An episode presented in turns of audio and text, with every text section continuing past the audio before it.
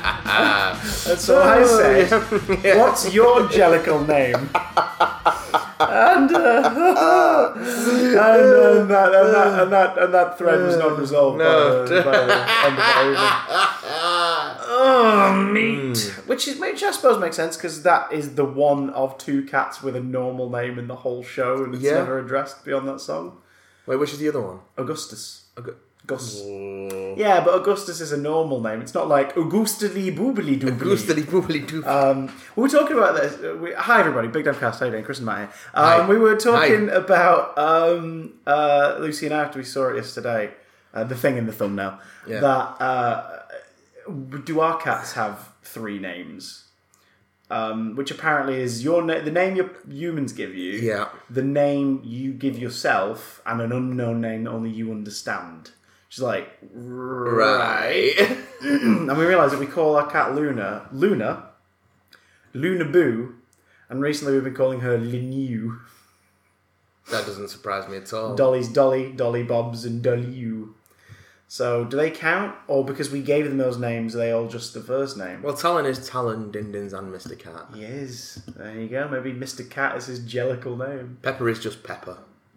Pepper, pepper, po, pepper, banana, fana, fo, pepper. Absolutely not. Ah, probably bouncing around somewhere now. Freak out. She's going to take a shit in the bathroom because she sat near the lit tray and she's Hmm. scared. That's true. She does that. Tile floor, though, right? Yeah. Tile floor. Yeah.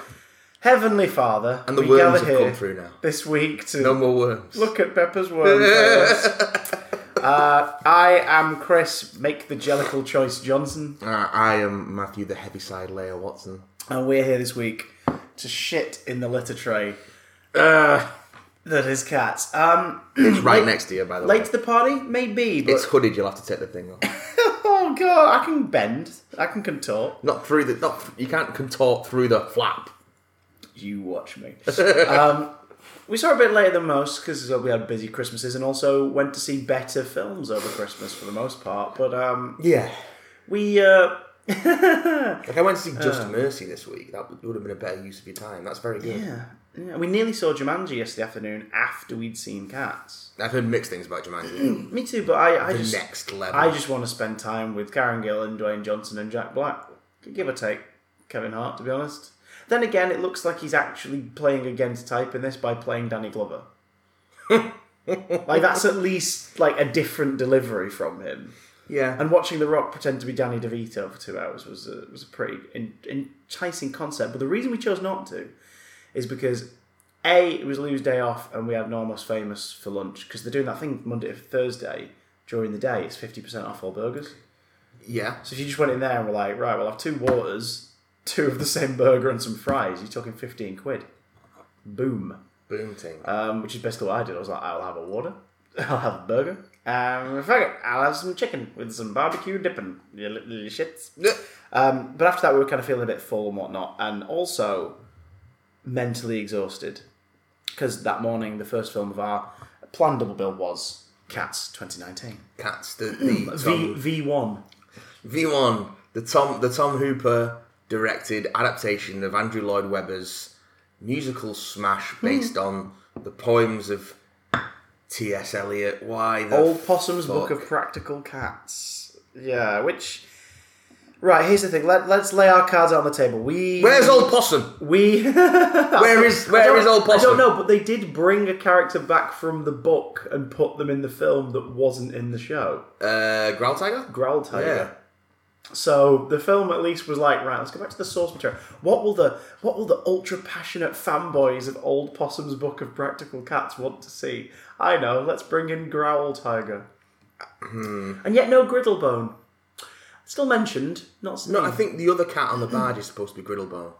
really? Yeah. Oh, that ruins the mystique for me. Griddlebone's just a little lackey in a in a in a in, for some reason Yeah. it could like a, a, a train driver's hat, Because you got Growl the puffy Tiger. kind, not the not the kind that um, Skimbleshanks Skimbleshanks wears. He's the railway cat. Did you Um, he's know? the- he's cat the on the railway- railway train. Fuck, I hate that don't know if song. they mentioned I that. hate that song. Hmm. It's all right. My least favorite song because I I don't like cats. Um, the show. Uh, my my least also favourite song from do it not like Cats was for at Sure. least an earworm, and they ruined it being an earworm in this and changed the arrangement in a way that was like, what have you done to this? Magical What- Mr. Mistopheles. No, no, that was recontextualized. Okay. But um, Mungo Jerry and Rumpelteazer was completely Yeah. changed, and it was like, why? Because by the end of it, it was like the rearrangement of this has served no purpose. No, it hasn't really. Other than I guess maybe whoever was putting the arrangements together for this film was like, oh, that one gets on my tits. Can we change it? yeah.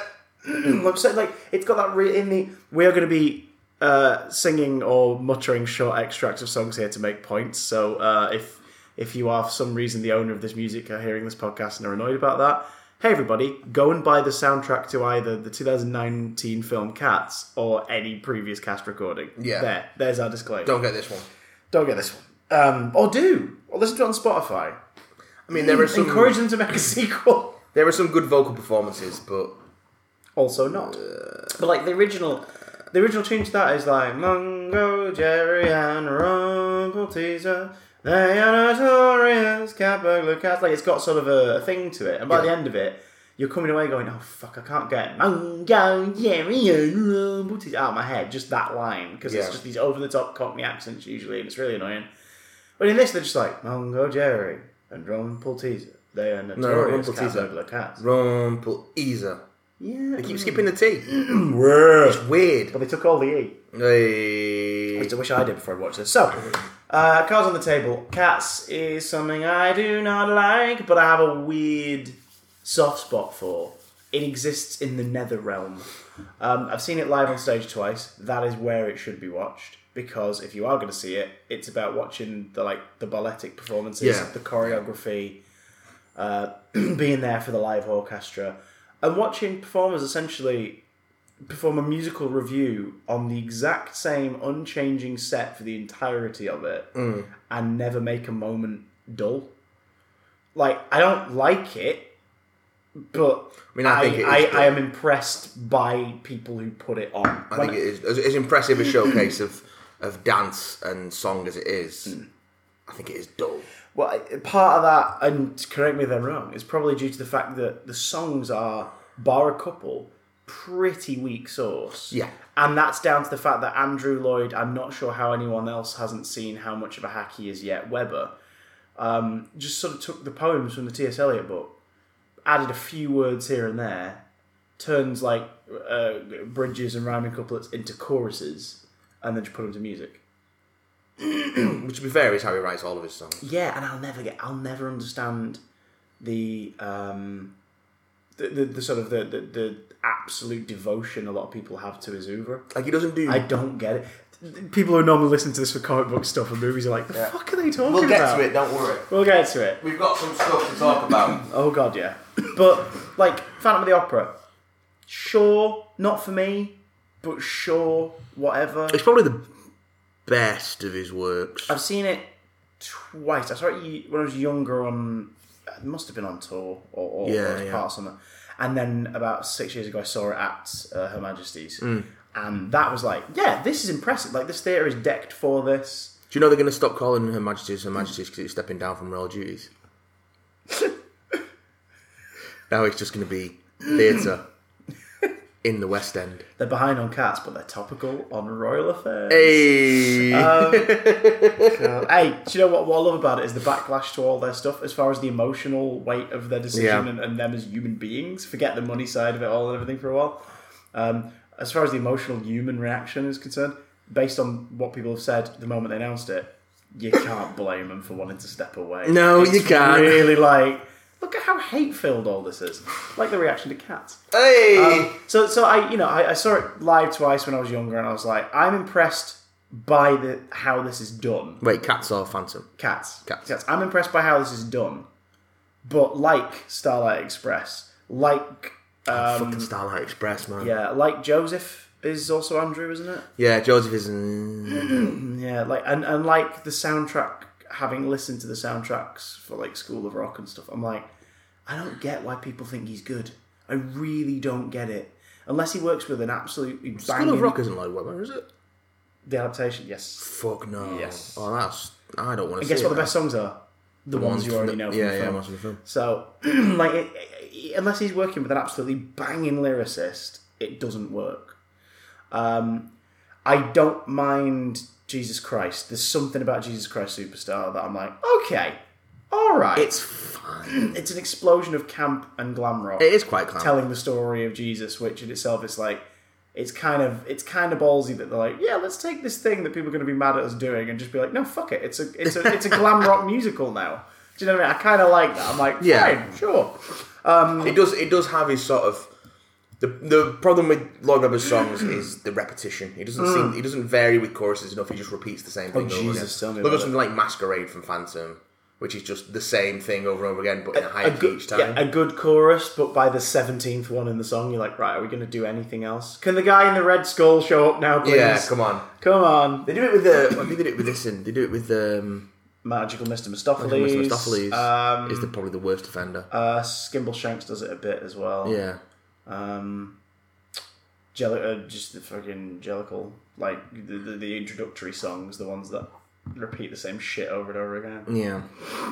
Uh, but the difference It's is, a lot. Mr. Mistopheles, I can never be mad at that one because in both versions, it always just feels like a really big triumphant "fuck yeah, look at this guy" in the film because it was like, oh, he seems nice. I hope he does win, and it's nice that they're all actually they've all been catty Hey, the whole film to everyone.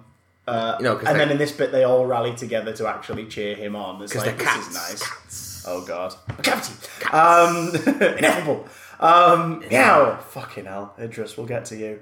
Um, and then in the actual musical, it's just really cool because it's usually it's uh, the guy's uh, ballet dancer. Yeah. And the dance, like, there's the bit, uh, what's it called, where you're spinning like crazy and your legs up here and you Pirouette. he pirouettes um, in the version, all the versions I've seen. He pirouettes for like a good fucking nearly a minute as part of this build-up, and it's like that's incredible. Like, well done, you. But does he rise you into the magical air cat? and turn into dust like Skimble Shanks did in the film? Jesus Christ, that at least had tap in it. I was like, okay, there's a there's a solid skill Problem that, the, being- ca- that the camera can't cut away from because we have to see it, But it keeps cutting away from it. but we can hear him at least. It's like, Oh, we can hear Whereas the dubbed in every- taps. hey, true. No, well, no, 'cause it's Tom Hooper. Oh, it will have all been Because live like set. Les Mis, it's all live on set, and he doesn't record with a click track, which like- makes it a nightmare to edit It in was like, sound. We've got this whole dance sequence on a railway track, and it's gonna be really impressive. But we're gonna keep cutting to a wide for no reason. like, fuck off! Just film the dancing. Oh, Tom Hooper. Film So, the dancing. uh, and and I have the reason I have a soft spot for cats weirdly is because uh, my granddad's when I was younger, the 1998 film versions, which was a taped, especially taped version of the then Broadway production. I think it was a London production. Well, it might have been the Broadway production. Well, no, I think it was London because I think it was a line page in that, wasn't it? Uh, I think it was possibly a reprise for the thing, Well, what- regardless of where it was. I imagine it was Yes. a. It was a Elaine is is Grisabella. So Yeah, yeah, yeah. The same way that when Little Shop did that concert a couple of years ago in New York, where they just got a bunch of artists to kind of. It, it, it was kind of a rehearsed reading on stage, Mm. but like none of them were on book because they they all had just like fuck it, we're gonna learn it, and it was different people in it, um, and they just got a supercast together. So they'd got the most the most recent like big actor Broadway actor who'd expressed interest in being Seymour, so they got Jake Gyllenhaal to be Seymour, Yeah. and and uh, oh my god, Let's see how fucking expensive the tickets are for Sunny in the Battle with George with uh, Jake Gyllenhaal where is it? National in the West End. It's not the National. because Uh, he that seems to be the place at the minute where a lot of American co-productions are just going well, no, and it's spending it's, a tenure. it's the it, they brought the Broadway production it was in a couple of years ago over. right. I'd love to see that, but I imagine it is. Two hundred fifty quid a ticket. That is bullshit, and uh, I think theatres need to start doing more of the live screenings to cinemas because Yeah. this is getting ridiculous now. Um, that is really bad. God damn it. Anywho, um, yeah, it is. so uh, what is her name? Like the classic Audrey. She's the Audrey in the film version of Little Shop. Um, Blondie McBlonde blonde. Blondie McBlonderson. Uh, I don't fucking know. God. fucking know. I will search her up and then I'll be really annoyed that I forgot her name. Why am I Googling Ellen it? Green. Ellen Green. Ellen Green. So she's like 60 odd and she replies the role of Audrey for that concert version. Yeah, yeah. And you don't care because you're just like, you are the Yeah, best. they did, ver- they did it with the um the concert version of Les Mis. The the Dan Michael Ball doing um Marius again and stuff. Oh, that is. I was. I thought you were Yeah, going to say yeah. like like Javert or Valjean. I was like, that's not too distracting because Valjean No, no. and Javert age over the course of the story. No, no, but this was like the 10th anniversary, which wasn't massively after that. Okay. Carl Wilkinson was still Whereas like Valjean, but whereas you know. like thirty four year old Jake Gyllenhaal macking out with sixty odd year old Ellen Green, you don't find it weird because you're just going, no, she's the best fucking I don't version of find it this weird. I role. find it kind of hot. Yeah. Well, add the plant tentacles. Eh. and Hey, You've seen enough hentai to know where this is going. baby, we got a stew going.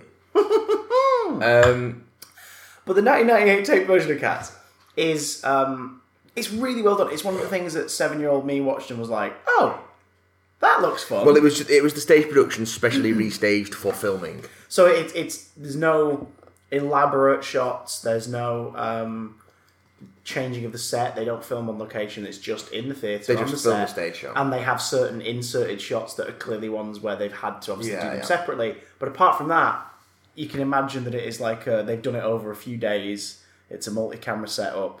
They've gone through the show chronologically, figured out everything, done it, and it's just it's really it's really good. It's like oh wow, I can see the appeal of this show, but it's because it's a taped version of the stage show. There's no way to contextualize this. People have tried.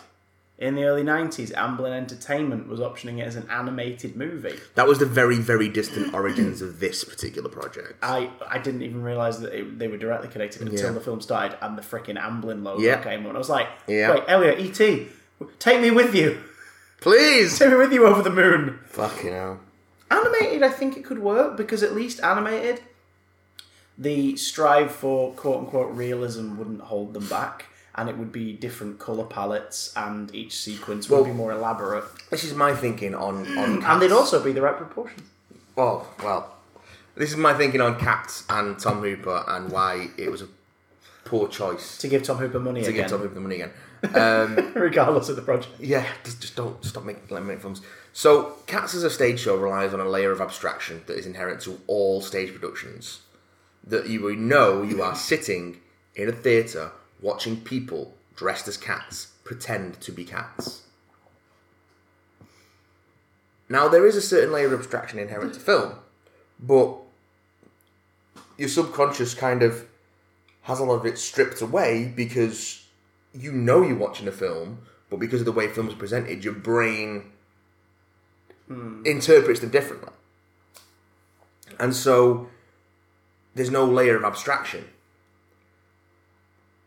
So what you then do is you get a director who has no concept of the idea of abstraction and is the most literal motherfucker in the world to then do it. It, it, it has no detachment. There's no uh, fucking Brechtian alienation that's inherent to like the idea of a musical on stage.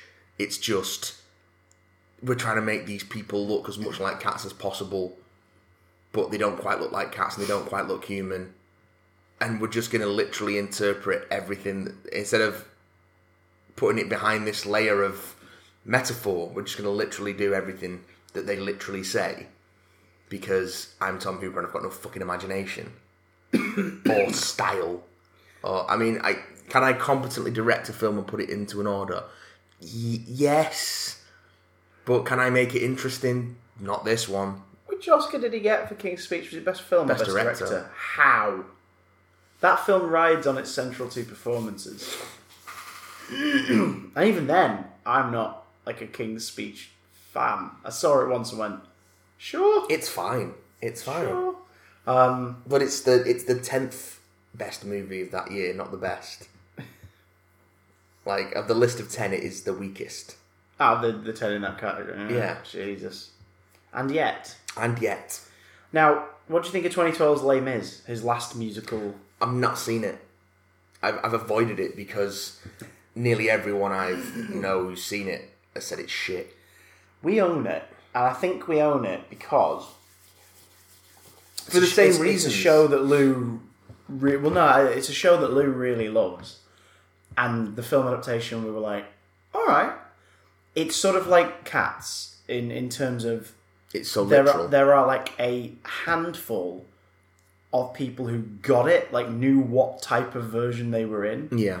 and nail it. And as a result, you're like, okay, they're really good. Okay, they're really good. Like Jackman is really good throughout it. Well, Jackman's a, is a musical theatre guy. He knows what he's doing anyway. So he, he's he's found that happy middle ground between right, this is a film, so I know what sensibilities to bring from the stage to this, and where to pull back, and where to experiment. Um, uh, the Thenardiers, uh, Sacha Baron Cohen and Helena Bonham Carter, because it had to be played by triple-barreled name people. Um, they're brilliant. Like Master of the House is like, fuck, this is perfect casting for an adaptation of this. These two are great in this Yeah. you know, uh, Hathaway, obviously everyone always quotes it, but like, honestly, like that scene, that performance, it's like, no, this is really fucking good. Well But he, he done. tries to do the exactly the same thing with memory in this in Cats. Yes. And I'm not sure it works. well, there's a few songs in this where you could tell, Beautiful Ghost, especially, the new one, uh, Memory, and uh, I can't remember, there was another one where they, they sort of. They lingered, and it was a lot of those just close shots, like Les Mis does, where it's just like. And this one is the same. It was without a click track; they were singing it live. Um, which of course is a nightmare to edit because then you've got to try and edit your, your orchestral score into it, but you've not got any mapped tracks to work to. It's freaking weird. Uh, he's he's a weird man. Like I'm gonna do a musical, but like I want it to be like you're really there, so they're gonna sing live on set. Cool. You do realize the reason they don't do that for musicals, Tom, is because it's impossible to edit as a film. And also, you want to sell a soundtrack as well, right? Well, from a business perspective. So Hmm. you want those to be the best versions of the songs they can be. You might not get that on set on the day. Because as No, much but as you they're will. performing, like Jennifer Hudson goes for it. Jennifer Hudson is a consummate professional. Um, who comes out the least? Because we'll get into the film now. Because fuck me. Yeah, yeah. Who comes out the least least unscathed? Because I think it's a toss up between Ian Fran- McKellen. Francesca Hayward as Victoria. the main, well, Fran- Francesca Hayward as Victoria, the main one, because as a performer, she does the most work with like three lines of dialogue, and you can tell exactly what she's feeling in every scene. I've seen a lot of people shit on her for being a bad actress because she's not an actress. I disagree. She's a. She's a I, I, I I also disagree. Yeah. I, I, I, she's a. She's the principal uh, at the Royal Ballet, I think. Mm, and But, and um, she's um, acting her, the, her socks off in this. Yeah, I think she's. I think she's good enough. with nothing to go off Yeah. of. Like it's Yeah, all in her face and it's all in her reaction. Which is why you get a dancer to do that because they're used to a, di- a different kind of performance, sort of physical performance. That yeah. And she's our window character. Yeah, you yeah. want us to, to feel for her. Yeah. So you, you cast like see you cast somebody who works in that world of, of conveying everything through their movements. Yeah. And she she absolutely does. And then right up next to her is McKellen because McKellen as Gus the Theatre Cat. A, um, it's impressive because it's the only song sequence in the whole film where it just lets it breathe. Like there's Yeah. maybe it ed- it jumps back and forth between cuts way too often, but it's just him on the stage, Yeah. singing that song, and it cuts between him, a wide reactions, him, a wide reaction, And you absolutely so he, could. he gets to just act it out. you absolutely could go like full on visual with that when he's describing his like stage exploits and stuff, Mm. and you could you could put those sort of fantasies in the background, but they don't. They leave it to him to deliver, and also Which you, is, the, it's the one case where I think Tom Hooper's literal um, bias, like his his predisposition to just be completely literal with everything in the Mm. world ever, is to the benefit of the film. yeah, because Um, it allows McKellen to just carry that sequence as he would if he were casting that part on stage. Yeah, Um, the other reason that sequence works really well and McKellen comes out unscathed is because you can tell he knows full fucking well what type of movie he's in. Oh yeah, like the first You time can you see tell him, he has clocked It's- exactly it's that moment where you how where this is going to turn out. he first appears, he just he just goes meow, and then turns around Meow, meow, meow, meow, meow meow. meow meow. And it's It's only just when you see it's only when you see him again he's going meow meow. I was like, oh, he's doing a vocal warm up. yeah, I love it. Oh, that's I love brilliant! It. I love and, then- it. and then when he's licking out the bowl, and and uh, Mistopheles comes in and he sort of acts like he's been caught having a swig of something. yeah, before going on stage, and it's like Ian knows full well what film he's in. it's almost like he's a fucking um, seasoned professional actor or something. Well, not all seasoned professional actors in this come out unscathed. oh god. Poor Judy. Hey, you know how you were going to be in the original production, but you broke your ankle shortly. Yeah, she was going to be Grisabella. Was it into rehearsals or was it just before it started? It was before it started because Elaine Page was um, a last minute replacement. Ah, but blimey. Well, Yeah. good- good for everybody, really, I suppose. Uh, Yeah. Not for Judy's ankle at the time, but. Um, but, like, you know, it's, you were going to be in the original production. You weren't. We'd love you to be in the film. And not only that, we're going to we're gonna um, gender flip Deuteronomy.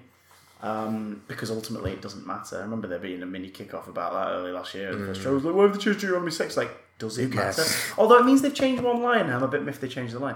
In uh, Monkey, Monkey Strap's like last sort of significant song is singing about all Deuteronomy's all Deuteronomy, Deuteronomy arrives, yeah.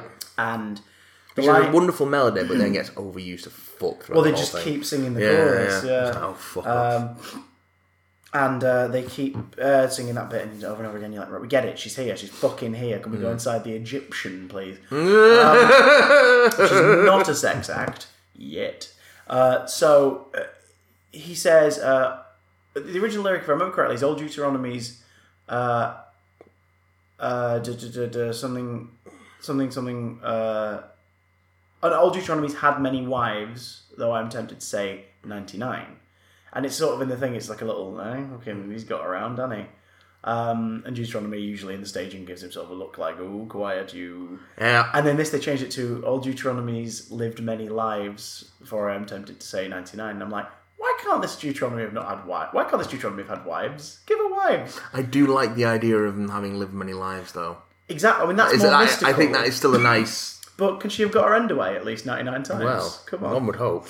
Wow. One would Uh, hope. she loves the pussy. She's So, we got that one out of the way. What time is it? 26 minutes in. Okay. Oh.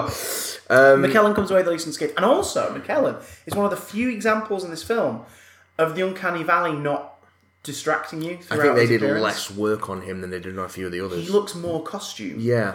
And that's because, like you said, the, the disconnect on stage. When you look stage, you, you suspend your disbelief. You wouldn't understand that it's someone in a costume. Yeah. You- It's a, s- it's a sort of unwri- unspoken contract between the audience and the performers. like you understand that this Yeah. is not real.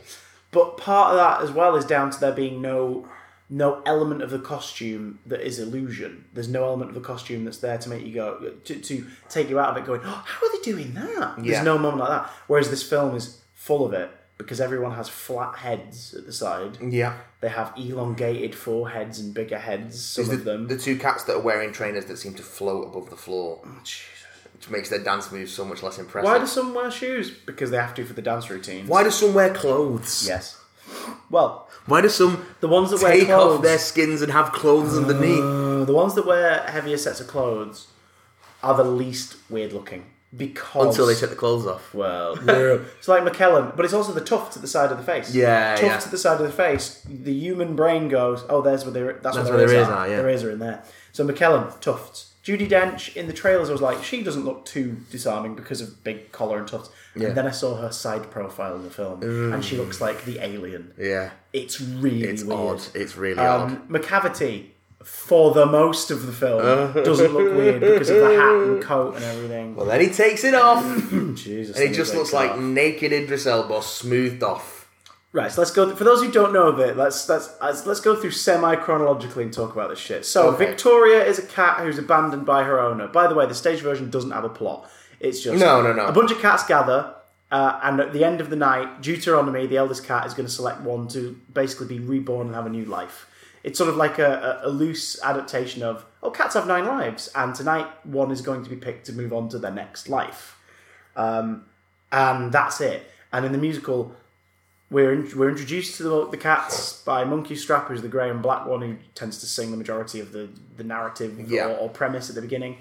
Um, he's like our he's our narrator. In, It's in the tabby cat you'll have seen in like all the posters for the show and stuff. Yeah, There is- is is- either is it- Grisabella or Monk's Trap. he's in this thumbnail looking creepy. Um, So there's that. Uh, so you've got him. Then cats just introduce themselves, or Yeah. other cats sing about cats and introduce the cats. Uh, Cats then are introduced through songs. Deuteronomy rocks up. We're introduced to more cats. You become aware that during it, there's a cat on the outskirts who keeps cackling and freaking people out. And you later learn that's McCavity, who's a sinister cat who no one likes and everyone's afraid of. You also uh, are introduced to a like a, a scraggly, worn cat called Grisabella, who has obviously done something to piss everyone off because no one likes her. She used to be a glamour cat, and they all hate her now. And by the end of it, McCavity randomly kidnaps Deuteronomy, and then a magical cat brings Deuteronomy back. That's it for development. And then Grisabella sings her song in full, and Deuteronomy's like, It's you. Like, we've all judged you too harshly. You are going to move on to the other side and become a new cat. Um, and that's it. Like, there's no plot. It's just songs and showcases with two running things in it. That's it. The film gives us Victoria, played by Francesca Hayward, who is a, uh, a, a she's an abandoned cat. Like the film Yeah. opens with a car in this heavily implied, definitely 1910, 1920 London, And she's yet with loads of implied- neon um, being thrown, and a milk bar that's made of neon lights. Um, which wouldn't be weird because that was a musical, yeah. But I'm the film hanging strives my so- head, by the way. film strives so much to be like, no, but look how grim, grim, grim and gritty and realistic these environments are. So she's thrown out of a bag. A bag is thrown out of a speeding car. I think she's implied to be like some sort of abandoned kitten. Yeah, yeah. With um, She's a very young cat. with uh, freaking synth blaring Oh yeah, this is very synthy arrangements, man. because it's like the original arrangement, and you get the feeling it's probably Lloyd Webber going, "No, this is the music people fell in love with in the '80s, and we are going to bring it to them. They've waited for this movie. They fucking haven't." Done. Yeah, you're just fucking bitter because Sarah Brightman, don't you? And yet, if, and yet, if the whole film read into that, guys, it's amazing. And yet, if the whole film was like synth heavy, it would at least have a style that it's going. Do you know what? We're going to do this, and instead, it's just like two tracks, and it's really distracting. Um, so she's abandoned. A bunch of cats gather around her, and they're like, "Hey, you're right, motherfucker. We're Jellicle cats. What are you?" We're jellical cats. Is that ever explained? Nope. No. Do they think they've explained it? Yes. In both versions of this, yes. Jellicle cats are It's supposed to basically be corrupt because jellical cats and pollicle dogs, and it's supposed to be corruptions of something, but I can't remember what the corruptions of. the people who paid money to see it. Furries. So pollicle dogs is poor little dogs, but I can't remember what. If any of jellicle our is. listeners, and you can do it this, was one of our listeners who told me this, but Eh, no, but if any of our listeners are um, uh, in the furry culture in a sexual way, if you guys are literally in the furry culture via the prism of fetish, get in touch with us. We won't say who you are. oh, jellical, I just want to know if this film did it for you. jellical is a because- corruption of dear little cats, Okay. Uh, cool. Um, what's pollicle dogs or follicle? Uh, poor little dogs. oh. Um, I'm basically I, I'm soliciting uh, any of our listeners who have a furry fetish to tell us whether or not this film actually did anything for them or not, because I think it would probably be too distracting. Did something for me, Um, made me angry. that's just me soliciting to, to any of our listeners who have a sexual attraction to Sonic characters original Doubt Steel. You're just Um, reaching out for friends, aren't you? Pretty much. Sex friends. Um, sex friends. So oh, friends, sex friends. So, oh, Jesus. Fucking hell. uh, so they they show up and they're like, right, we're Jellicle cats. Fuck you, basically. And then they're like, what are we doing? Oh, we're glad you didn't ask. Tonight, tonight is the Jellicle Ball, which happens once a year when we gather under the Jellicle Moon, and our Jellicle leader, Old Deuteronomy, is going to rock up and decide who moves on to the next life. So it's like, all right, Yeah. so far so same as the stage show. Yeah. But then dialogue starts. Yeah. And the dialogue happens briefly in this. It's always in little pockets. It's never on for long. Little, little linking dialogue. Because, well, it's not realistic if they're always just singing. Yeah, Oh, thanks. Uh, says the man who directed Les Miserables. Well, he added bits of dialogue to that as well. Oh, fuck off, Tom Hooper. yeah, not a lot, but again, just bridging bits. It's, yeah, it's like, fuck off, Tom. off, you melted James Cameron wannabe. God, he does look like a melted James Does Like, like, like you've lit a wick on his head because the forehead's kind of dribbled first, and then the rest of his face like- has followed suit. he's like a Brexit supporting James Cameron? Does he support Brexit? I don't fucking know, but he looks like someone who does. Because I, I would like I would like to move to Europe to avoid cats again, He please. looks like Tim Martin crossed with fucking uh, James Cameron. Oh God. James Cameron, but if he owned Weatherspoons. God. Um, oh dear. Um, so Uh, yeah, so so they do that, uh, but then dialogue starts, and you realise that the all the cats sort of bullying Victorians, being like, you, you've got to be one of us, you've got to pick a name and all this shit, which never gets resolved. Nope. Um, no, they, they never also- do give her a name, do they? no, Ah. no. And even at the end, it's like, you now have your Jello cool name. It's like, she's not saying it to her, she's saying it to the audience, but it's like, but she doesn't know. She doesn't. She doesn't. She doesn't know. She doesn't. And I suppose I suppose they, they soften that because Judy Dench later on is like she's like, but I'm not a, I'm not a jellicle cat, and she's like, maybe, not not yet. So it's Yeah. like I, maybe that she's implying that you will become one of us eventually, but right now we're welcoming you because I'm nice. Whatevs. But uh, this is where this, they make it clear that the, the film is trying to give a realistic reason for the songs, despite the fact that we've already had like two and a half. And the reason it gives Despite the fact that no one cares. is there'll be cat. There are a certain amount of cats that'll be appealing to be the chosen, the, get the Jellicle choice to go up to the Heaviside lair and be reborn, vaguely defined, it's basically a cult. Um, and they're going to perform a song to show who they are. So you're like, right. So Tom Hooper's just tried to contextualize the other songs, despite us already having seen several songs. The problem being that three of them perform it before Old Deuteronomy appears. Yes. Namely, Jenny Any Dots, Um, um, Rum Tum Tugger, and Buster for Jones. Yeah, well, it's never it's never said whether or not Rum Tum Tugger's actually Oh, yeah, I applying suppose. because he doesn't get kidnapped. But Jenny Any Dots is, Jesus. and Let's get Buster to for Jones let's get is. to fucking Jenny Anidot, shall we? So this is the first like character who gets a song to themselves. I Jenny have a Anidot's- Gumby cat in mind. Oh, what's a Gumby Cat film? Not gonna explain. No, don't know what a Gumby cat is. Hmm. Okay. Her name is Jenny Any Dots. Yeah, she's uh, she's got tiger stripes and leopard spots, although she clearly just has tiger stripes. Uh, well, that happens several times in this film. McCavity's a ginger cat. Yeah, he's a ginger cat, It's a ginger cat. but his skin is the same tone as Idris Elba's.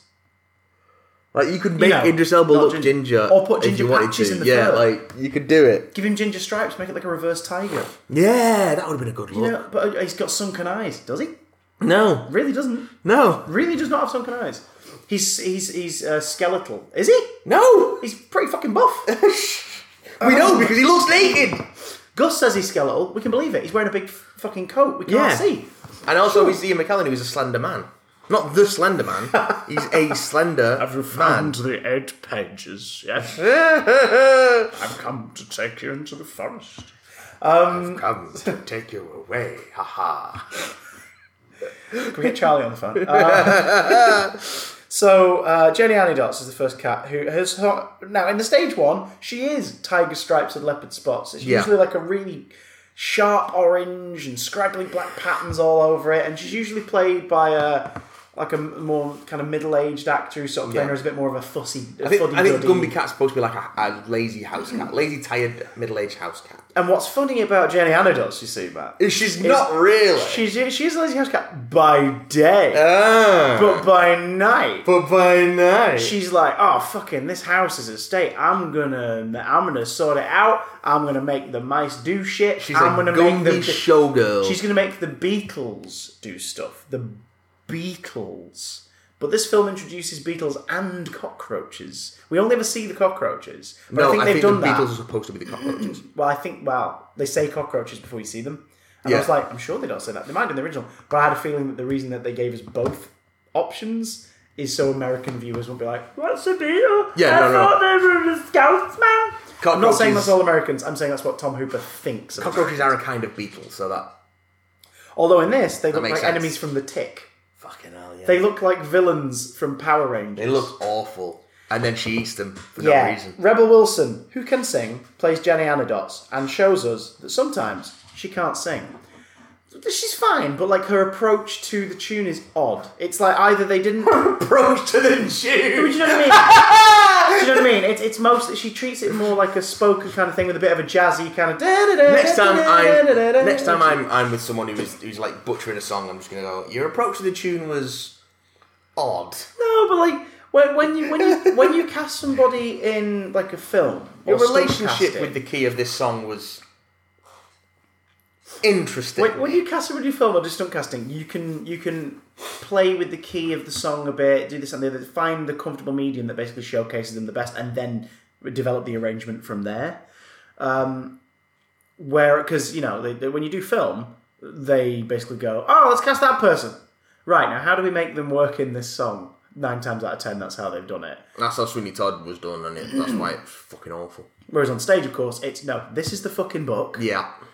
You audition to do this. Yeah. We get you in, and maybe, maybe during rehearsals, the director or the uh, musical director will go, "Do you know what? With you, can we try something?" And Yeah. they might play with it a little.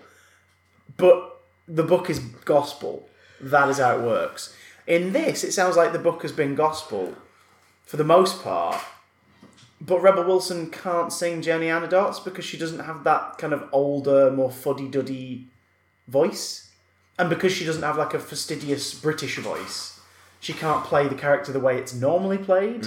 So she's going for it with her normal kind of like full range pelting thingy, and it's like, this doesn't work. This is really bad. But it's not the most egregious thing in the sequence. So Jenny Anecdotes in this at night, what she makes the mice and cockroaches do apparently is full on shows. Like Yeah. vaudeville and tap routines across tables in a line where she barks at them to smile and then eats the and then cockroaches. eats the cockroaches. There are several bits in this where people interact with the mice or the mice interact with the other cats, and the reaction, like the relationship, is like this really pleasant, like sort of oh hi, kind Yeah. Of thing. But then one of them gets. Rum Tum Tugger comes in and like sort of says, oh, "That wasn't very good." Then looks at the mice and says, "Actually, the mice were really good." The mice go like, "Thank you." He gives him a look as though to say like, "Hey, I got your back." hey. Then later in his song, two minutes later, he's threatening to eat one. yeah. Later on, they cats appear and under mice. Mephistopheles' hat, and they all go like, "Oh hi, Mephistopheles, we're such big fans." You're like, "What?" What? And then one of them falls off, panics it's going to be eaten, and runs away while the other two get put back under the hat and disappear. It's like, wait, what is their relationship with the mice? The mice, by the way, which are grossly out of proportion. Yeah. Like- As is everything. Eh, Oh god, that keeps changing. As But is everything. The cat, the cats are roughly b- anywhere between a foot and two foot tall. Yeah. They keep fluctuating. Yeah. The same cats fluctuate from scene to scene, but the mice are smaller than the hands of the cats. And yet, the mousetrap that Jenny Anidots comedically traps her hand in is for a mouse at least ten times the size of the mice. That's the least of your problems. No, but isn't that weird? But the mice are right near it in the shot. Yeah. Yeah. They're not in the trailer, if I recall. In the trailer, there's no mice there. It's like a window ledge. Yeah. But in the finished film, it's it's a cupboard under the sink. I'd be interested to see how Um, much of this was actually sets. Oh God! Oh, much of quite it was a green bit of it screen? apparently. Because here's the thing with this: Do you remember the Granada Studios tour? Where you'd have like you were in that room. It was a massive room. and Yeah. you, you- it was like a, it was meant to be like a dollhouse set. Yeah. And the part of it, a cat lifts up the ceiling and yells at you. And it's like, oh, this is kind of spooky for a studio tour. But the idea was, hey, look, sets can be anything. This set is huge and it makes you feel small. And it's, I think it was a nod to the, the then movie adaptation from the mid '90s of The Borrowers. I think that's what it. I think uh, Probably the earlier TV series version. well, absolutely. But I remember them referencing that to me when I was there. Cause I was Oh, like, okay, oh yeah, we got that film. I would have went earlier than you did. Where? Um, you were there that morning. Did you do the exciting green screen sequence where they green screen you into a Corrie scene? No. They had a green screen, and the use that they make of it is they green screen one I- of the tourists into a scene from Coronation I Street. went so long ago I can barely remember it. It's ridiculous. Every, everywhere else is like, oh, like Doctor Experience. Oh my god, let's put you hanging onto the edge of the TARDIS. Oh my god, let's put you in the middle of Granada Studios tour. Do you want to be in Corrie? Say No. these three lines. No, I don't. No, you're in a scene. Actually, I wouldn't mind if they wanted to pay me. Um, Same. Hi guys, if, you, if you're listening. come on, let's move this along. Let's move this along. Let's keep it Um, so- motoring. We're going to be here all so- day at this rate. So, like, yeah, a lot of it was real sets. What uh, the reason being is because they said they wanted to give actors the perspective. Yeah. So somewhere someone has fumbled the scale completely. Maybe it's the set designers. Maybe it's Tom Hooper saying, "No, make that bigger. Make that bigger." Because I think it'd be interesting if they do that. Like in this very same scene, Jenny Anidots is small enough to be like curled up on the edge of a chair, but then she's tall enough for her head to nearly be touching the underside of the kitchen table. When she stands on the kitchen counter, the bread is tiny compared to her, yet she's apparently a cat. So the bread should be about the same size as her, if not just a bit smaller. I, you've definitely given this more thought than anyone involved. With I the was sat there and Lucy kept grabbing my hand and saying, Why is the bread small? Why is the bread small? Why is the bread small? Why is the bread small? Why is the bread so fucking small? It was like, She's. I Why mean, she's is the bread small? 'cause it's one of those where, like, the moment you notice the scaling, you're like, Oh god, yeah, and you can't stop looking for it. It's Let's, weird. let's get off Jenny Any Dots. 'cause Jenny there's- Any Dots. There's way more to talk about. She peels her skin off and reveals her costume. yeah, Um, that, that happens. That so happens. she gets kidnapped by McCavity, who we've met by now. Who's but played not by- yet. She doesn't get kidnapped yet. Not yet. It's, it's during the next song she gets kidnapped. During uh, Rum Tum Tugger. Yeah, because Or is it uh, during it's Bridget during Rum Jones? Tum Tugger. It's because uh, they're all dancing and this that and the other, and she's distracted over the other side of the. No, I think it's. Buster Oh no, you're Jones. right. Yeah, because she she makes a fat joke about Buster Jones. Yeah. that actually contextualizes why he wants a new life. Because they tried to give these cats a reason. Yeah. Jenny Anadots is is like living it cushty. She's sleeping all day and conducting But I think- shows at night. I think she wants to be shows all the time. well, no, like the reason she gives is that she's bored of it. Oh, okay. And then the reason that the film implies from what McCavity says to her, and she reacts to as though that's right, is that she should have her name in lights. Because he's like, you should be on all the posters. And then she looks at the posters, and it's all the McCavity wanted posters. Yeah. And she's like, oh no! And then he fucking says, um, McCavity. Or something, And they both then magics her vanish. away. Yeah. Idris Elba teleports in this movie. Teleports, but leaves dust behind. And every time he teleports, he just says a word. Yeah. It's. in a way where it's like, is that how he does it? I mean, even at the end, guess we go, so. even at the end, he's like, ineffable, meow. And you're like, the fuck is happening right now? I don't know. I don't know. oh my god! I don't know. So Page yeah, Elvis we get. McCavity, and he plays him kind of suave and charming. Yeah. Because McCavity's song has always been sung by other cats, usually uh, Bon Ballerina It's Bombalina in this. It's Taylor and Swift. Yeah. someone else usually in the show Uh, as well. one of the other one female others cats from the chorus who joins are in. not named in the film, so I can't remember their names. Yeah, well, in this, they just give her like four others who randomly sing toward the Mm. end of it. Um, and McCavity is basically he's a criminal cat and he's evil. And there's a bit of mystique about it. Some of the girls are like, yeah, it's kind of sexy, like he's it's hot and kinda mysterious. sexy. And others are like, oh, he's despicable, he's horrible, he's I steals. know he shit." cheats at cards. Yeah, what a bastard. Um, and in this, Idris Elba's at least Idris Elba seems like he's having fun in this. Like Yeah. he's going, I'm going to be a baddie and I'm a cat. It's not good, but it's His having fun. physicality Uh, doesn't make any sense No, no. and and he looks cool until he k- takes the coat off in, in the final act, and then it looks weird. But he steals Jenny and Dots away. Uh, but between that, we get Rum Tum Tugger's song. yeah. Rum Well, Tum Tugger's played by Jason Derulo, who I'm going to say it did a pretty fucking Taking good it a job. bit too seriously, probably. But I kind of like that Yeah. he buyed in, that he bought into it. He did buy. He did buy into it. He, He buyed really, into it. yeah. But like in a way, we sort of go, do you know what? Kudos to you, man. But fair, fair play you, to you. leapt into this because Rum Fair Tum play to Tug- Rum Jason Tum Tug is a Derulo. fan favorite amongst like cat fans. Like don't know he's, why. Because he's, he's got the most distinct costume in the show. Usually, he's the one who looks the most like just like a rock act. Like I think it Oh, was a he's- rapper for a little bit, and then they changed that back. Oh yeah, recently I think they've kept the design though. They've kept like the cap and the. I think that dreads was in the and mid to late vest. nineties. It was earlier than we think it was. I think. No, recently there's some pics from like one of Oh, they the don't know, because there's, recently, there's a yeah. version from last year that was I can't remember what it was one of the theaters outside London that's an outside theater. Yeah. uh, where they they, um, they they simplified the designs a bit more, so they were more interpretive. She still had the cat makeup and kind of the headdresses, but it was less like lycra and more kind of costumes that alluded to who they were and what their attitude and character was like. It's like Rum Tum Tug is a bit more like baseball cap, dreadlocks, like a bit more of a vest. In a way, we looked at it, you go, as far as a redesign goes, that's pretty cool. It still fits in with the character. Because the way everyone thinks the Rum Tum Tugger is, and the way the performer always performs it, is that he's a sex god, he's the coolest motherfucker there, isn't he great? Hmm.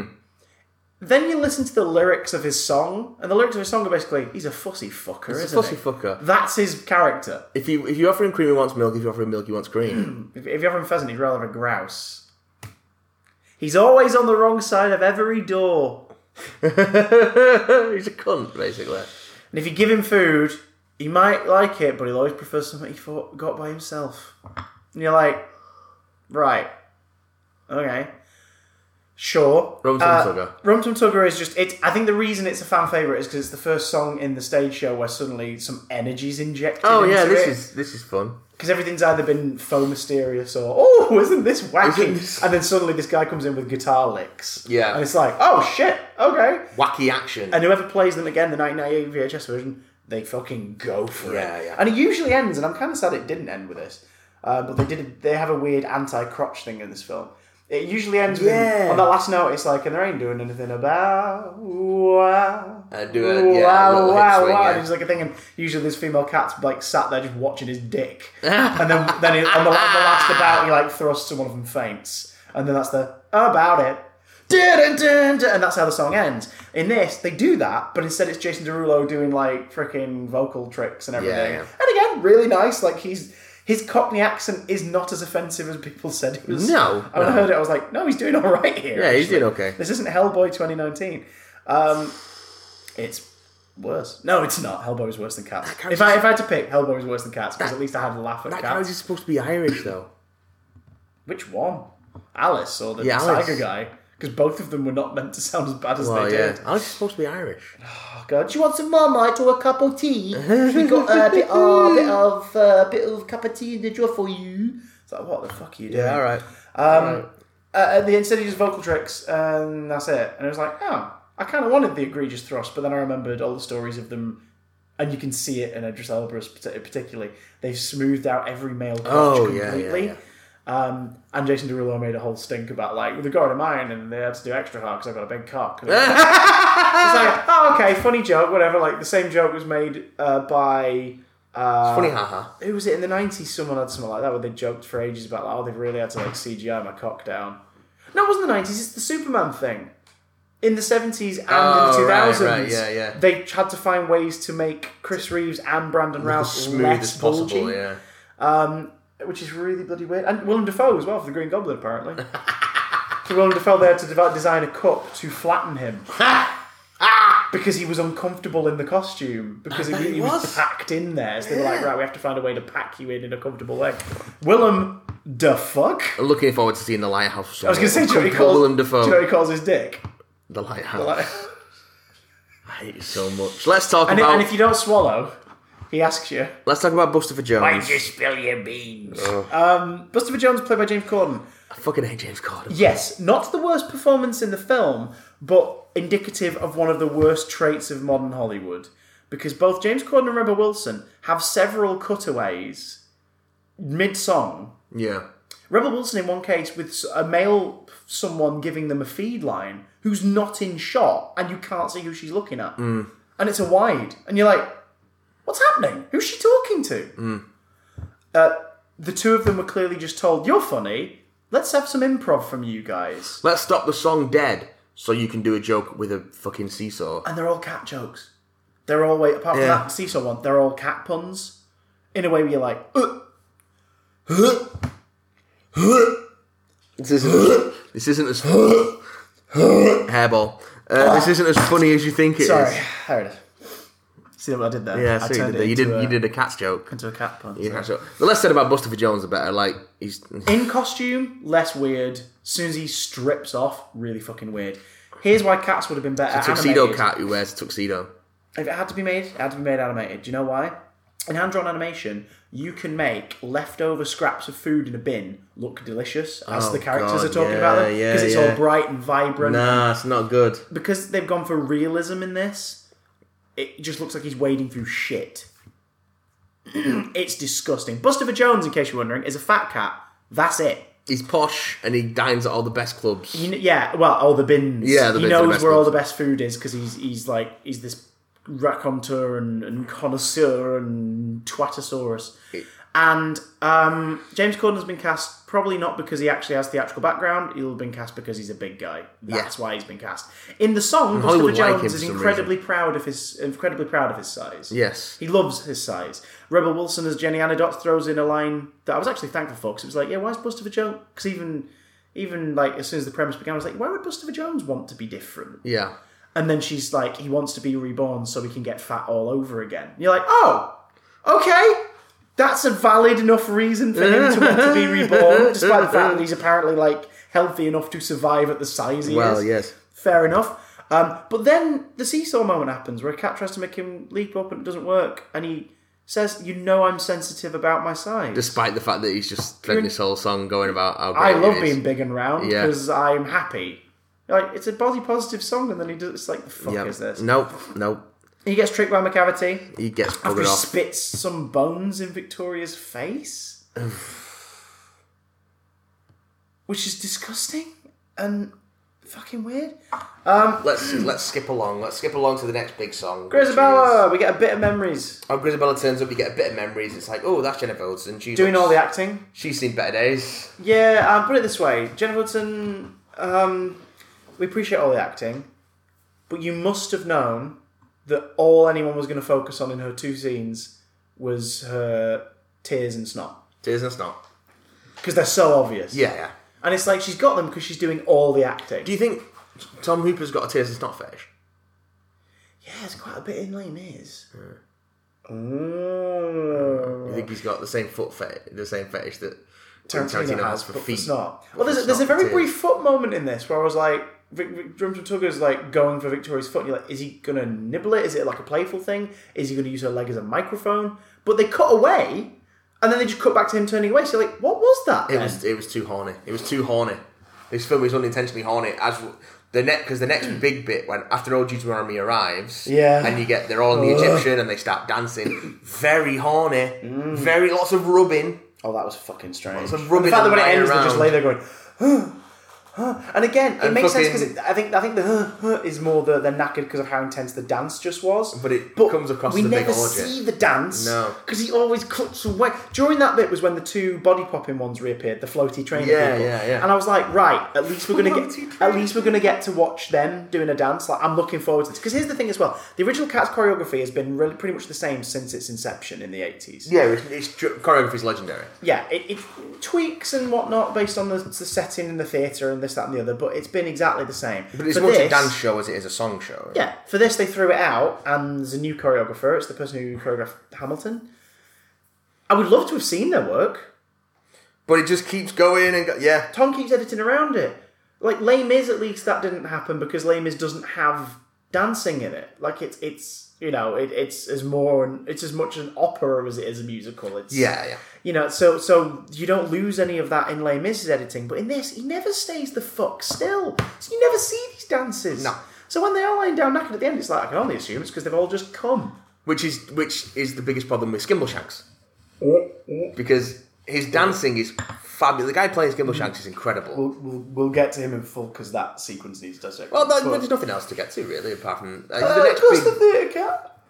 Is that before Skimbleshanks? That's before Skimble Oh, Shanks. okay, he's, yeah, he's yeah. the first I cat thought to it was present after. himself, and that that's what we've we've already really talked about. There is is McKellen Yeah. is static, and it just cuts between him, a wide shot of him, and reactions, including Judy Dench giving him "I'm gonna fuck you" eyes. Yeah, she has a leg up at one point. doesn't She she? does, and her wedding ring on her hand. if you are watching the initial cut, Yeah. um, which I was, uh, he yeah, she just randomly raises a leg, and I'm gonna be like, did Judy Dench actually do that, or did they digitally add that happening? Yeah, they they get a body double to do that. I don't know. That is how a flexible Judy flexible Dench damn is. leg. Yeah. Um, Maybe she's quite flexible. I don't know. But um, she's like, no, fuck it. I didn't get my chance back in the 80s Ugh. for this show. I'm going to fucking toss my I legs know. around. I know that Judy Dench's sight is unfortunately failing her, Oh, bless her. but I, I she may still be quite flexible. I don't know.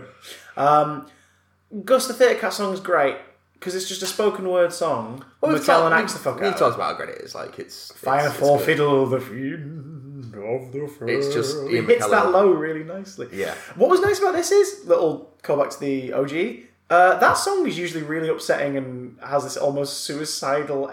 I think there was a um, nod melancholy to it in this. There is a melancholy, but not as egregiously as in He the is, he show. Mm. is asking to die. Because in the show, well, in the show, it feels more like Yeah. I'm about to fucking go, whether you give me another chance or not. I- I- and it's usually also yeah. played by a very old act. Some productions double As it up. is in this, like Some productions double up and use one of the one of the chorus playing the role and playing old. yeah. But it- it's usually played by a very old actor who comes out, does that song, and then they're done. They might they might be in the ending as part of Yeah. the final gathering. This is a, this kind of a reminder that Ian McKellen is in his fucking eighties. But the difference is, you watch him in interviews and shit, and you go, "Yeah, he's not done yet. Oh, he's no. really not done yet. He's in the pr- he's almost in the prime of his life now, in terms of his energy and everything, and the amount of projects he still takes on, and the amount of fun he clearly has, You'd like to think. and the amount of fucking he's probably doing. Well, can I? Um, boy fucks. Butt fucks, Boy fucks. boy fucks, and butt fucks. Um, Fire Firefall fiddle, the, The fiend. of the fell. fiend of your butthole. You know, Uh, him, you know, him, McKellen is getting it on the reg. Oh, he must be, absolutely must is. Um, and his his is the best performance in the film because he's the least he's the least visually distracting. It's delivered really well. There is that real life parallel, like you say, of well, he's an actor in his in his older years. Like, is is this sort of is the casting deliberate to kind of ape that? Um, and also his inflections are funny. Like he's actually Yes. kind of going for it. No, no, Um, no, no. But, but the melancholy softened a bit by the end of this one because when he's leaving, he's like, I couldn't yeah, I've still got it. And all this. Like, he feels he feels delighted. Yes. But also that's not the end of it because he gets kidnapped too. We haven't touched on him yet. Uh, Growl Tiger, who's the uh, Oh, the- yeah. the terror of the Fucking- Thames. Hmm. Ray Winston. Yeah. Not expecting to see in this. Which was a so that's from the po- so Growl Tiger isn't in the original show. No, no, no. but he's in the book, and um, he's the terror of the Thames. And his poem does rely on you being a bit absurdist and r- r- r- rhyming Thames with like something that's Ames. I can't remember what the word is, but um, Yeah. And, and so obviously in this he sings Thames and a thingy, and, then then Buster for Jones Buster goes on, Jones yeah. improv some shit about him, saying you can't do that and whatnot. And you're like, is this you guys shitting on the poetry book? Do you have no joy, Tom Hooper? Is that why you've tried to make this fantastical musical realistic and gritty? What No, is they going just on? tried to get him to make a joke and it didn't work. Fucking hell. But Ray Winston is unrecognisable. Yeah. As many are. Hmm. He has a character voice. Put it that way. You can see why it's not a full song. Yeah. But all the same, it's like, I'm glad he rocked up, got a paycheck for dicking about on a boat set for probably two days, and then went home. So, yeah, uh, McCavity's kidnapping the people who are going to sing, or in the case of Gus, one who's already sung. And he's putting him on a barge. so that in the he middle can of be the Thames. only logical choice. Because apparently, McCavity's mission in the film is to be the jellical choice. He wants a new life. Do they establish why? No, Nope. not ever. He seems to have it sweet. He's wanted, like maybe set up the idea that he's like, if I have a new life, I can do it all over again, and no one will suspect a thing. But no, they never set it up. He just wants a new life, and he's like Saturday morning cartoon villain determined. to get a I want new it life. because I'm the bad guy. Yeah, yeah, it's really we- like he literally at one point he's like, "I'll get that, this, that, and the other," and you're like, "The fuck." So Yeah. Gus Cat, la la la. Um, oh, we didn't we didn't talk about Beautiful Ghosts. After Memory, Victoria performs this very brief song called Beautiful Ghosts, which is the film's Oscar bait song because it's an original song written by Andrew Lloyd Webber and Taylor Swift, and boy, can you tell, because it is structured so much better than the other lyrics, but it repeats the chorus multiple times by the end. And that's all we need to say about Beautiful Ghosts. Um, And, uh, and, and they, they, they never put it up for nomination. nope, they, re- they, re- they withdrew all their um, foil considerations. I think that one could have made it. It could have made it. It's not. It's, It sticks out like a sore thumb. it's like two verses. if and also, that. It's Francesca nothing to Hayward, I it. think this is where the criticism of Francesca Hayward comes from. She's singing it in very like RP, you know, th- you know, th- th- they're very pronounced, Yeah. like hitting all the T's. Well, she's a, and a everything. posh cat. and it doesn't it sticks out a bit weird and it's because it's been written for an american inflection because when you hear it in the credits sung by taylor swift Oh, okay. it sounds right Oh, okay, yeah, yeah, yeah.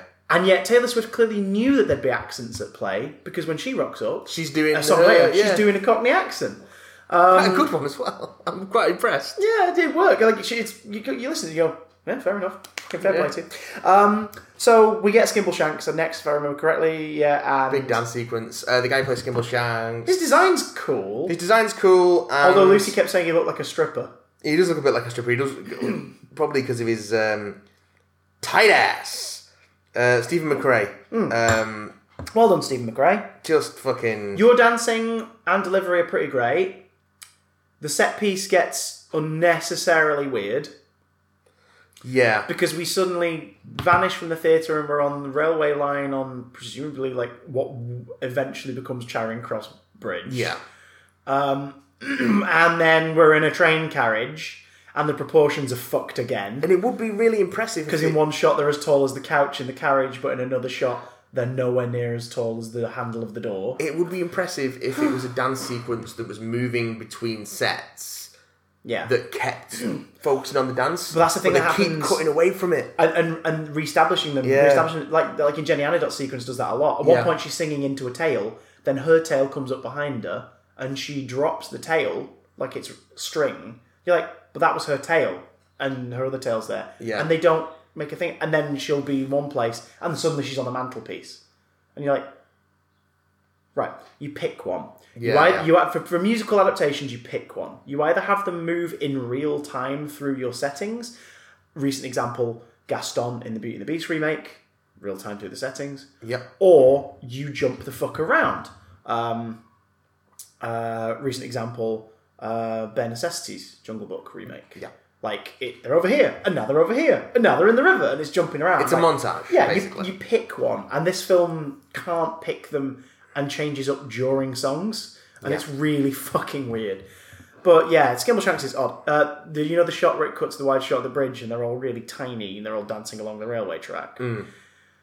Lucy just let over to me, and went, "Yeah, that's not as epic as they think it." No, looks." it's not. It's like, not. really isn't. It would have been better if they just kept on the dancing. The feet, the It- feet are doing some very impressive things. It was a shit version of the Akuna Matata Moonlit. yeah. oh no, sorry, no, that was the shit version of that was in Lion King 2019. And then Skimble Shanks turns to dust And Um, After he's- pirouetting he's McCavity. into the sky, uh, which which from McCavity's song we can assume is from McCavity. Yes. because his powers of levitation, which are listed in the song and shit. Because then Bomb Ballerina rocks up, which is Taylor Swift. drugs everyone with catnip. drugs everyone with catnip. To what end? Because it doesn't do anything in the end. It knocks them all out so they can't stop. it knocks from them all out for- Snatching Deuteronomy. But that's not his plan. His plan is to just there be like, right, come on, send me up to the episode, Leia. Come on. And, and then he that- snatches Deuteronomy. Yeah, but by that point they're all awake and watching because they all react. Yeah. And Yeah. also, where does he magic a giant staircase to heaven from? Where, where does he where does he magic his coat and hat to? If he's this powerful, why does he want to be reborn? I don't know. It's so stupid. So, in the show, McCavity scares everybody off. McCavity's only ever really seen in the show a couple times, like through uh, like red lit up eyes and lurking in the set. And some productions briefly have a fight, a choreographed fight between him and uh, Monkey Strap after his song, Yeah. after he kidnaps Deuteronomy. And Monkstrap gets injured. Yeah. um, but that's it. And yeah, it's red eyes in the show, but the thing lists his eyes as green. Or were they listed as red in the show? I can't remember. Point is, two groupies, one being Bumblerina, saying, Yeah, this guy's mysterious and he's kind of fit and isn't this cool? Isn't he sexy? I want to fuck him, but I'm also terrified he'll kill me. Mm. Like, that's basically, that's basically, Mon- McCavity is a banger. That song is a banger. It slaps. It, that, that song slaps. okay. Out of- Come on, out of, It's out, okay. out of all the songs in the thing, that is the one where you kind of like, okay, because it's got that ba ba ba ba ba ba ba da- that big band energy. It's like, Yeah. yeah. this is great. It's usually sung all femme fatale kind of like, this got is really cool. A certain raunch to it. shall we say. yeah, Taylor Swift does a really good job of it. Hmm. She does a really good job of it. Considering she's doing it solo with just a bit of backup, and then McCavity appears and joins in toward the end. Um, why is she wearing? Um, why is she wearing fucking what are they called now? Stilettos. No, no, the the, the stage ones because the ones with the flat heel. Dress shoes. Why is she wearing dress shoes? Why not? But why? Good. Fucking Skimble Shanks is wearing tap shoes. Yeah, but he Fucking taps. Jenny Dots is wearing a fucking shoulder flesh suit. costume and then a flesh suit over it. and then apparently another one over that because that's how she escapes. then she takes from the off- barge. Fucking in, in- hell. in a, in a visual that wasn't obvious that she was escaping because she's in, like out of focus in the background. You're like, how does that work then? So fucking stupid. Uh, she sings about McCavity. It's fine. It's really impressive. The editing is the only thing that lets it down as a scene because it's all over the fucking The editing lets place. this whole film down. It's, it is all over the place. But I can understand now why Taylor Swift is the one who's in like all the post, all the press posts at the time. Why she was heavy in the trailer. She's in one four-minute sequence. Yeah. But it's like, no, that as far as a number goes, that's one of the That's, better it's numbers a in the film. showstopper. Yeah, yeah, yeah. Good on her, well done. Um, McCavity doesn't get takes the heavy side layer because Deuteronomy's like, no, your your soul is broken. You don't have. A, s- I think she says you don't have a soul. You're a prick. yeah, so you're like, I, I would love if she just turned around and went, no, Nah, fuck. fuck you. um, we've not talked about Judy Dench yet. She does a good job. We have talked about Judy Dench. No, but like as a performance, she does a good job. Judy Dench, what do you want? She does a good job. Her design is horrible. Um, uh, if you're watching the movie, look out for her wedding ring because it'll tell you which version of the film you're watching. Yeah. I don't think they fixed all the mistakes even in the end. Uh, Oh, guaranteed they won't have done. Guaranteed they won't have done. We something. might have got the patched version and not known it. Jeez, that's worrying, isn't it? um, so then he teleports her away to the barge and he's like, right, I'm gonna fucking. Is your last chance. And Taylor Swift's there for that scene as well, briefly. She's just sort of like being his mole. Yeah. But she looks kind of worried. She's like, oh god, this has gone way out of hand. Well, because after Wait, the- Oh, because Mungo Jerry and Ripple Tees, we didn't even talk about them. Fuckers. yeah, Ah. they they're apparently they help out and then they go- they're like, we just thought it was a bit of fun. And you're like, okay. yeah, Mungo Jerry Rumpel teaser, really quick. There's a sequence where Victoria goes into a house because these cat burglars. We spent way too long talking about cats, Chris. We've got to move on. it's the cat's episode. Oh. They they take they, they take her into the house and they ruffle stuff up and they basically sing about how like we always fuck around with stuff and then the owners are like, oh, I bet it was Mungo Jerry. Or they're like, oh, I bet it's Rumble Teaser. And the novelty is there's two of us, and isn't that fun that, And it- that we it was never both us. get the blame? Bye. But that's also one of the sequences where you get some of the most egregious stale errors. Jesus. They're messing around with the knife jewelry and on the fork bed, is the like knife and fork. the knife and fork is bigger than her. Yeah. She's wearing a human ring on her wrist like a bracelet, and yet she's wearing a watch like a collar. I, um, I just yeah, yeah. it's fucking nonsense. hell that nonsense. sequence. Um, but also that sequence gives us a s- a, glimmer of hope for something nightmare fuelly that we never get because a dog tries to get into the room. Yeah, and we I'm hear like, the dog. right, we've seen cockroaches, we've seen mice. These are fucked up. What's the fucking dog gonna look like? See a We dog. never see the dog. No, see the dog. Never see the dog. The dog chases a bone that to the dog would be about maybe the size of its paw, if that. Yeah, but dogs are like bones. Fucking hell. Pollicle dogs like bones. Pollicle dogs.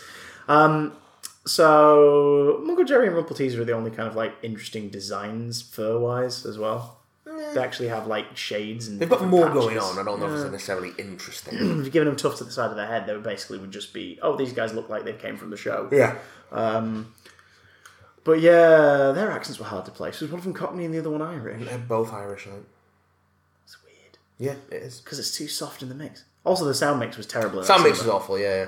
Can't hear what's going on. So they kidnap Deuteronomy and he's like, right, you're going to walk the fucking plank and you'll die or you'll send me to the Heaviside Layer. It's like, well, none of you are going to get what you want then, are they? Fucking Yeah, get- no, no one's going to get what you want. And then she starts walking a plank, plank and then a seven minute sequence begins in real time elsewhere. And you're like, I thought you were meant to be realistic, Tom, Yeah. after you, your cats teleport to a boat. And it's magical Mr. Mistopheles trying to get his confidence up so he can bring you. Now this is this is recontextualized because in the original show, Deuteronomy's kidnapped, then everyone's like, "Oh fuck," and then Rum Tum Tugger is like, "Hey, I know a cat who's the shit," and introduces Mister Mistopheles, and everyone sees how amazing Mister Mistopheles is, and some magic tricks and pyros happen on stage, and then usually based on the set design, there's like the back end of a car. And he like does a magic thing, and they open up the boot, and Deuteronomy emerges from the boot. Yeah. And it's like, yay! You've teleported Deuteronomy back to us. Deuteronomy saved. And it's like, yay. In this, uh, Mistopheles is throughout it. The actor does a pretty good job of making him quite endearing with little lines. He Yeah. seems quite sweet and And a likable. little bit useless. Every now and again, he tries to be like, hey, hey! And he fucks up. And you're like, oh. So in the film, it's recontextualized that he, uh, Victoria's like, no, you can save the day. We have a magic cat. yeah, because Victoria's got a wine on for him. Yeah. Yeah. Yeah. Well, to be fair, they've all got wide ons for all. of Well, them. at that's one fair, point I yeah. thought Victoria. I thought at one point I thought uh, Mistopheles and Deuteronomy were going to snog, Yeah, that was. and instead they just sort of rub noses, and you're like, oh, it's a cat thing, but they're also humans, so this Yeah, is weird. Deuteronomy fucks If, everyone. if their noses were just simply just made up to look like cat noses, It- that would be enough yeah. of a separate a visual distinction. Yeah. that would be like, yeah. fine, they're people playing cats. Instead, it's they're cats with people faces. Um, like fucking what we do in the shadows. Um, so... Is it Keeks who put that gif up just after you guys had seen it? It Yeah. was like fucking too right. Um, so in this, they recontextualize it that he's singing the song about himself to boost his confidence, and it's played really well. And again, it's one of those where once the chorus kicks in, it's catchy as hell, and then it outstays its welcome very quickly because they keep singing it. Also, thanks to Judy Dench, who reappears behind them because apparently the spell works. I finally, actually, for the first time in my 28, nearly 29 years on this earth, realised what the statement is in the chorus. Because it's, oh well, I never. Was there ever a cat so clever as Magical Mr. Softleys? It's two sentences. Oh Yeah. well, oh well, I never. Was there ever a cat so clever? Whereas for years I've just heard it as, oh well, I never was there ever, because that's how it's sung. Yeah, yeah. And you're like, what the fuck does that mean? What does it mean? And then she says, Oh, well, I never was there ever. And I was like, Oh shit, it's two sentences! Thank you, Dame Judy, for bringing some actual Thank diction you. to this shit. Yay! And she reappears, and they're all happy, and isn't this great? And then Victoria goes outside, reprises Beautiful Ghost, brings in Grisabella, and is like, Look, this is about giving people second chances. You've all been horrible bitches to her for no fucking reason. Hear her out. And then Jennifer Hudson earns her paycheck and sings the one song that's the reason this show has actually survived for 30 odd years, let's be brutally honest. because it is, again, in and out of context, memories are really like, wow, that is some, some powerful shit when it's sung by the right person. That's pretty great. and the lyrics have got some really good stuff in it, and it's like, yeah, cool. Um, she acts the shit out of it. It's just a shame I'm distracted by her face floating about an inch above her head. Yeah, it's a tight close up, but the CGI is patchy to say the least. So bad. And So I feel like by the end they don't. In the original show, she finally sings it, and they all kind of realize they've been cunts, and they Yeah. all come over and they all rub up against her and hug her, and like it feels like they're all finally accepting her. Whereas in this, they all kind of do that, and then Yeah. they back the fuck away. yeah, And then Deuteronomy's like, "It's you. You. You're going to get the chance to be reborn." Puts her in the chandelier, which turns out to be a hot air balloon of magic, and she flies up into the sky. for those who can't see, I've got my head in my hands. in the thing where it's like up, up, up, past the Russell Hotel, up, up, up, up to the heavy. side layer. Angela It Webber curse just- kicks in and they repeat that fifteen times. keeps Then it going. changes up, up, up, past the Jellicle Moon, up, up, up, up to the Heaviside Layer. But in the original show, it's kind of weird 'cause when they say Russell Hotel, you're suddenly taken out of it, like, what the fuck does that mean? And then you just assume, oh right, it's whatever the nearest tall building is in Yeah. the show. Cool, whatever. But then of course the film has to be lit literal. literal. So every time it mentions the Egyptian and they're outside, you see the Egyptian. Egyptian. Every time they mention the milk bar, sorry, the Milk. bar, they show you the milk bar, the big Yeah. sign saying cream and all this stuff. Cream. So they say Russell Hotel. They're singing about the Fucking Russell Hotel for hell. about two fucking minutes. Those same two lines. Yeah. And then they change it to Jellicle Moon. And then she leaves the, the Egyptian in the hot air balloon. And what's the first thing you say? Big fucking neon sign. Russell! Why? Why, Tom? And then she flies up in the sky. And McCavity's on top of the building. And he decides that he's going to go to the Heaviside Layer no matter what. So he doesn't teleport into the balloon. He leaps up and grabs the random thread dangling from it. Can't get purchase on it. No, although that was a nice detail. His little fucking tail, like, whilst he's desperately trying to get his tail, he even tries to grab it. Yeah. And it doesn't quite work. It's like, okay, whoever's made the ta- whoever's animated the tails in this, for the, the, the 20% of the film where they're creepy, Yeah. the other 80% you've done a pretty good job at making them look like an organic part of the performer's bodies. Well done. Furries, again, email in, let us know if we did it for you. So, uh, he falls, lands on the top of Nelson's column in Trafalgar Square. They were. It's daytime now, so we're seeing them all in full lighting. Yeah, it's dawn. He tries to teleport and can't. And then he- he ends on like a fist shaking at the balloon. I'll get you. Cat, who I won't be able to get because she'll be dead soon. yeah. And it's like, what is this? Cats too. Why?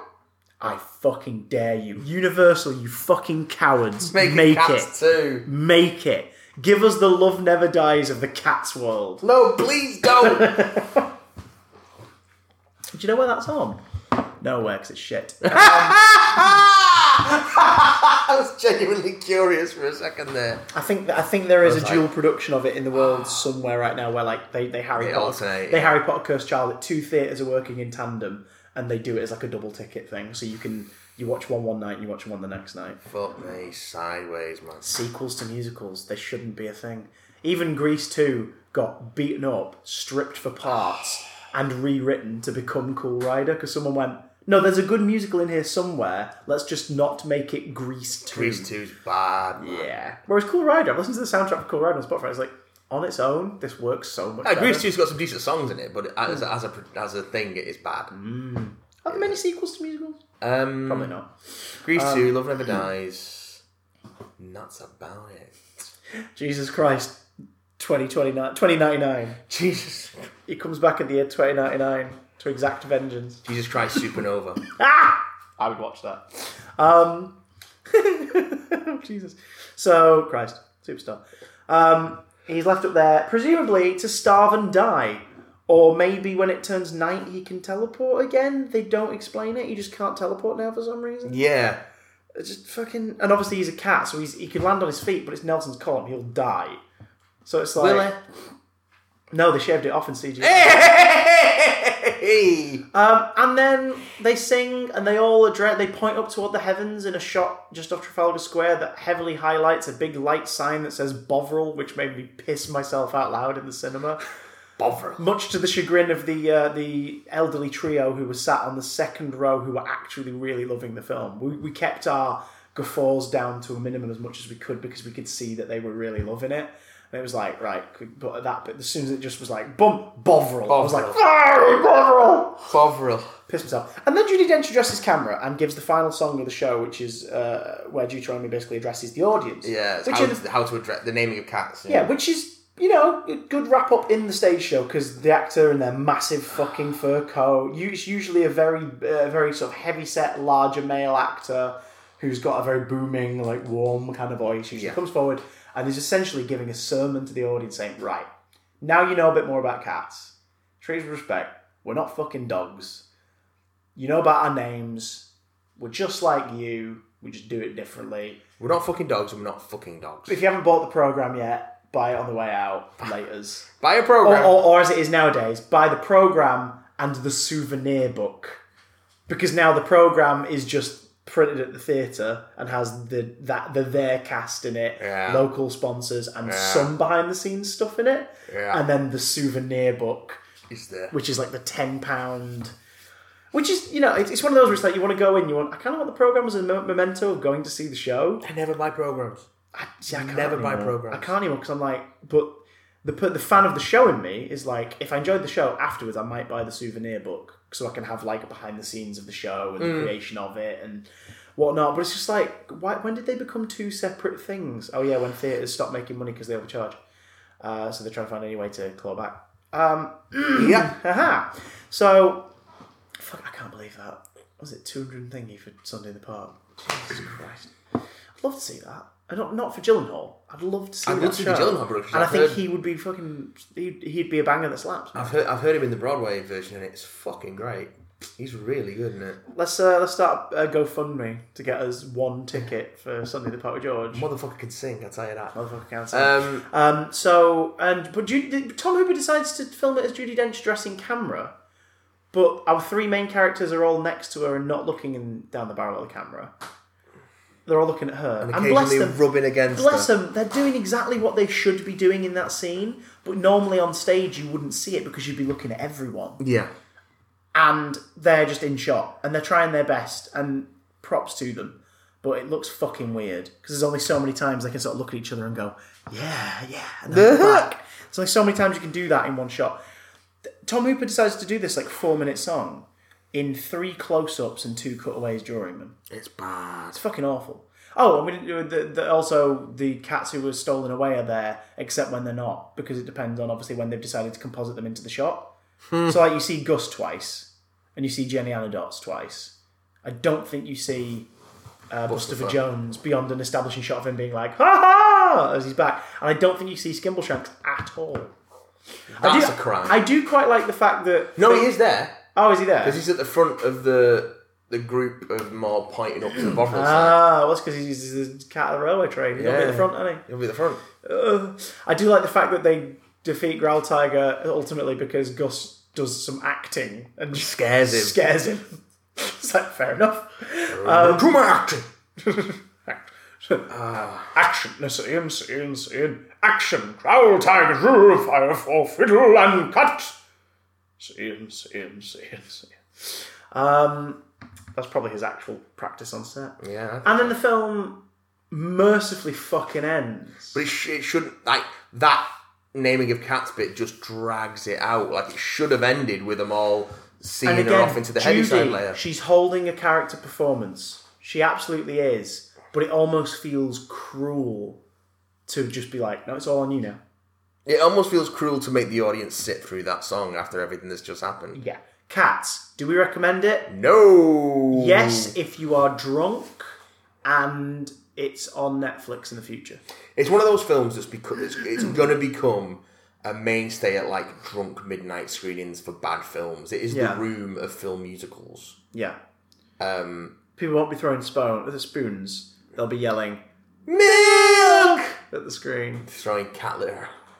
Everyone will bring oh, everyone will bring chocolate mice and like eat the chocolate mice. Eat the chocolate mice. Yeah, yeah, Yeah. We're starting the traditions now. Let's do it now. Chocolate cockroaches. Actual cockroaches. Can we can we refer to the screenings in a sort of code? So whenever they're billed at like cinemas Yeah. or theatres, they're called uh, stack. Just Stack. cat, just cats backwards. Stack. Join us for a midnight screening. Stack. You stack heads. Stack heads. You Um, stack heads. I think it's going to become a tradition. We've spent nearly as long as the I- Mm. running time of cats talking about cats. Mercifully, this is roughly how long it is and no more. Yeah, it's, I, I re- don't, I it's- don't think it cuts out any main songs. No, it doesn't. But it does cut down on the arrangements between songs. Yes. And certain dance. Goes down Obviously, dance like sequences. Victoria's full on ballet sequence from the show It's, isn't inco- in it's it, incorporated It's into the group incorporated. dance, yeah. but um, it's it's one of those weird experiences where time just stops existing when you're experiencing it, when you're watching it, when you when you're having it wash over you in all its digital fur goodness. Um, but the question is.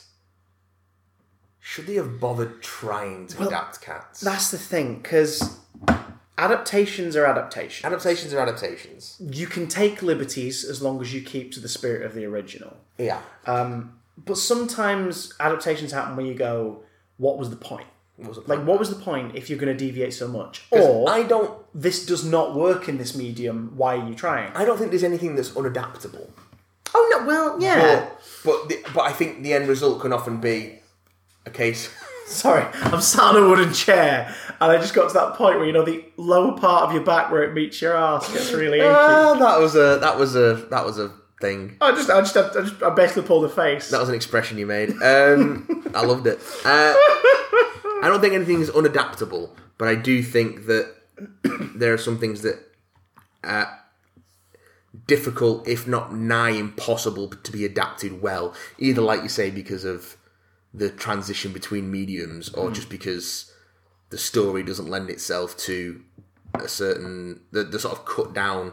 like it you loses, it have to have. loses something in translation. Yeah, A- an example is uh, the 2004 film Lemony Snicket's A Series of Unfortunate Events. yeah, they cram three books into one film. Yeah, aesthetically beautiful, very reminiscent of the tone of the books and Brett Helquist's illustrations, but it it was facing an uphill battle for two reasons. One, you can't adapt one of those books into a movie; you'd have to stretch it out like crazy. yeah, If you did that, you'd also be doing 13 movies. Um, yeah. So the only other way to do it is to do it as an anth- like uh, uh, um, multiple chapters like that. So you do Yeah. multiple books per film. But then the other uphill battle you're facing is your actors are going to age. Your young actors are going to age noticeably very yeah. quickly, and as such, when the film the film grossed well and it did well, but not as well as um, Paramount were hoping, because this was one of the many post Harry Potter quick adapt every kid's book Yeah. adaptations, and nearly all of them never went beyond maybe two films because they never grossed as much as Harry Potter, and the studios that put them out were always like, "Oh, well, that means we failed. Right, let's do on to something else." Yeah. So it never got a sequel. The same thing happened in the wake of Lord of the Rings. It was kind of at the same time. It was Lord of the Rings, Harry Potter. Lord, Lord of the Rings of reintroduced happening. fantasy like crazy, Yeah. and, and that, that it was that marriage of that and the Harry Potter films doing so well that made everyone go right. Young adult novels and Yeah. kids books. Let's do this. All the fantasy ones. Let's which make is it how we happen. got the Golden Compass. Yeah, which Jesus. is bad. Yeah, but that's the thing with Lemmy Snicket. It's not a terrible movie by any stretch of the imagination. It's it's ma- it makes some odd choices in, ad- in its adaptation. But then they were going to sequelize it a few years later. There was talk of them actually doing a sequel, but the sequel was going to be in stop motion to retain the feeling of of the books again. That kind of odd think that would've quirky been thing interesting. would have been interesting. And and then the plan was people were like, so the rest of them going to be done that way. And then they went, no. They said the next adaptation, continuing the story, would be told in a different way on film as well. Reason because this was how Lemony Snicket, uh, presumably still would have been voiced by Jude Law, was getting the stories out there without being detected. Different That's adaptations. neat. That's neat. So it's like, okay, that's kind of cool. But that worked so much better as a TV series on Yeah, Netflix, yeah. Um, which worked as an adaptation, worked. Now, like you said, one that didn't work was the Golden Compass. Circumstances probably being because of the fact they were just like, quick, Harry Potter related or adjacent stuff, get it Yeah. out there into the world. Yeah, yeah. The Golden Compass film crams the first h- book and a half of his dark material. No, it's just the first book. As far as I remember, they don't do any of the second book in there. I'm sure they cram in half of the second because it because it like the end of the film is a cliffhanger that happens during the second book. No, the end of the film is, is a cliffhanger that's in, that the same that the book and the first series of the show end on with the Lyra Ah. going through the, the North Pole portal. But again, TV version suited it much better. Yeah, and the TV version actually did something that some adaptations do for the worse. Yeah. and expanded it by bringing in material from later books or, or material that Yeah. is implied by later books and sort of fleshing things out, so nothing, co- so things don't come as come out of nowhere later. Um, but then you compare that to something like The Hobbit, which was grossly inflated. Oh Jesus! And it's bizarre because it comes from a lot of the same people who made The Lord of the Rings so successful, Hmm. which is a really great adaptation in terms of being smart about what you can and can't use from the books, what you need to focus on, where you need to shave things and move things Fuck around. off, Tom Bombadil. Yeah, we don't want your kind here. Not even in the Um, extended version. You no. can fuck right off. No, and there's still a ton of stuff that they shove. We've gone off on our adventures. Let's spend twelve Oh, days man. getting high with this fucker in a cottage. that is that's the fucking the weirdness of the Lord of the Rings books, though, isn't it? Um, He gets referenced in the Hobbit films, though. I if I remember correctly. it? They reference him. I think. I think Radagast Cottage is briefly mentioned to possibly be like Tom Bombadil's cottage, and he's just in it. Uh, like I remember there being a throwaway mention of him in the Hobbit, and me being like, "Don't you fucking bring him into don't this." oh, you, you leave him out of this. Well, like if you ever Um, read the Fellowship of the Rings, folks, as soon as the Bombadil section starts, skip about four chapters Yeah. and then carry on your adventure. It's, it's You will it's not be weird. missing anything. Um, but yeah, No, Lord, but yeah, they just uh, they, the songs that are in verse in the book, they flesh them into actual songs Yeah. and drag out the runtime. yeah. They add action set pieces. They absorb some of the Silmarillion ideas you into a don't- subplot. You don't need to drag out the the runtime because it's not a long book. You can just do it in one film. And that's the bad part about this adaptation. For many, that will be the introduction to the story of The Hobbit, and they will go, "What? Those three really fucking dragged out movies? Yeah, No thanks." When instead, it could have been one three-hour movie or two two and a bit hour movies. Yeah. and that would have been stretching. contained. even, I the- think. that would have been stretching the even, but that was what uh, Guillermo del Toro was planning to That was do. what the original plan was, and it was Yeah. after filming. They were like, actually, no, we're going to do three. So they'd shot enough footage to do like three two and a half hour films. That was the film that made allegedly made Ian, McCry- uh, Ian McKellen cry on set. Yeah. when he was filming some of the stuff for like the the the further material Yeah. stuff, where where he was just on a green screen, just on a shitload of green Wandering screens, around. and he apparently like burst into tears. And Peter Jackson asked him if he's okay, and he went, "This is not why I wanted to become an actor." Yeah. And you're like, "Oh my!" I think Peter Jackson was also kind of fucking Look at him like just before run the through Hobbit ringer. production begins, and look at him now. He fucking aged. That film aged him Yeah. because Yeah. he didn't want to do it. And then watch Lindsay Ellis's three part, Oh, that's- two part That's quote amazing. documentary on YouTube That is about it amazing. because you realise just how much these movies just shouldn't have happened, No, and, and I, the fact it- that they did has everyone- done, has done more damage than yeah, anything. everyone involved was negatively affected by the production of these films. Apart from Peter Jackson and Andy Serkis's extended families who work in the industry because they did all the uh, second units. Well, yeah, they got some. Andy, they got some Andy experience. Serkis directed a lot of the Hobbit movies. He directed Yes. all the second unit stuff. Yeah, Um, it's like Jesus, so he did okay. He did all right, and comes out of it unscathed because his one scene is the one scene where you're like, yeah, that's really good. Oh, yeah, that's the- the, the- scene from the book. But that's the bit that people wanted to see. People didn't want to see the whole of The Hobbit on screen. They just wanted to see Riddles in the Dark. I wanted to see four scenes from the book that I Yeah. loved: uh, Riddles in the Dark, yeah, uh, the Mirkwood spiders, Yeah. uh, the the trolls, uh, uh, the campfire, yeah, and the first conversation with Smaug. yeah. I got them all in the first two films. As a result, I didn't bother going to see the third in the theatre. I didn't see the and watched second it or third about in the theatre. Two years later on Netflix. I only watched. in three sittings. I only watched the first one. Put left such a bad taste in my mouth. I only saw the second and third ones yeah, on Netflix. yeah, I didn't bother, yeah. I don't blame and you. even then, I think I, wa- I didn't watch them in one sitting. No, oh god, no. Like, Why'd you do that to yourself? I just like no, not not together. Like I even just one at a time. I didn't watch them in one sitting. Lucy, yeah, no, same. I know what you It's just mean. it's Yeah. just Lucy's such a huge fan of the Lord of the Rings trilogy. She fucking loves it. She will, if she's having a bad day, if she's having a rainy day, really sick, ill day, her first port of call is the extended edition of Fellowship. that of the Lord of Ring. the Rings trilogy is so good. It's so, and she sticks it in, and there off she goes. She's ha- happy as Larry. Um, she's been debating for the last two years about do, do, should we get The Hobbit? And I'm like, No. do you really want to watch it again? She went, no, but like it's part of that comfort blanket. And I went, you could spend the time watching The Hobbit, watching Fellowship again. She Yeah. went, okay. You couldn't pay me to buy The Hobbit. Fuck no. Quoth the Raven, fuck Poe. Fuck no, you couldn't, you couldn't pay me to watch those films. Other adaptations that don't sorry. work. Watchmen for years was referred to as the unadaptable book. And it's not. It's not, but Because I, I, I Snyder's films still believe there's no twist. Snyder's film's pretty great, it's as fine, its yeah, own yeah. thing. It's pretty good. but it does lose a lot of why Watchmen is entertaining. The same way the animated adaptation of Dark Knight Returns Yeah. loses so much of why the original book is as effective as it is. Um, because just in the translation to the different medium, certain things have to go. And it, but it, I don't think it's that. I don't think it's even that it.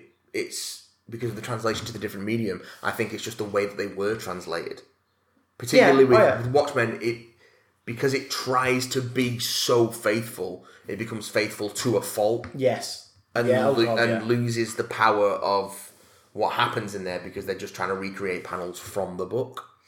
Uh, But add to that the fact that maybe the smart choice for that was the one that happened last year, which is you don't adapt it. You just do a you sequel. complement it. That's the best way to do it, and to, and to bring in that world. Because I had no expectations for that series. And Oh, then you it dropped didn't. and you, it was like you watched fuck that first me. episode. I think you This texted me. is You said, great. "Have you watched Watchmen?" I was like, "No." You're like, "It's fucking brilliant." I Yeah, was it's really like, "Oh, good. Lord." It's really good. and I love the fact that they've kind of come out now saying like, "Yeah, it's probably not going to have a second series." So Yeah, because good. Lindelof don't want to do it. He's Lindelof not doing don't it. want to do it, and you know HBO will want to do it because they want they're like, "We're Game of Thrones, us. We need more Yeah, yeah. stuff." But it's like, no, like if he doesn't want to do it, don't force something into existence. For the same reason that because of all the shit, shit throwing and chicanery that's going to be on the scenes of American Gods, I'm happy I just watched series one. Yeah. didn't well, bother I series watched the two. first three or four episodes of series two and was like, I can't. And now the apparent do racism it. behind the scenes of the heads of the show. Yeah. You know about all that stuff, haven't you?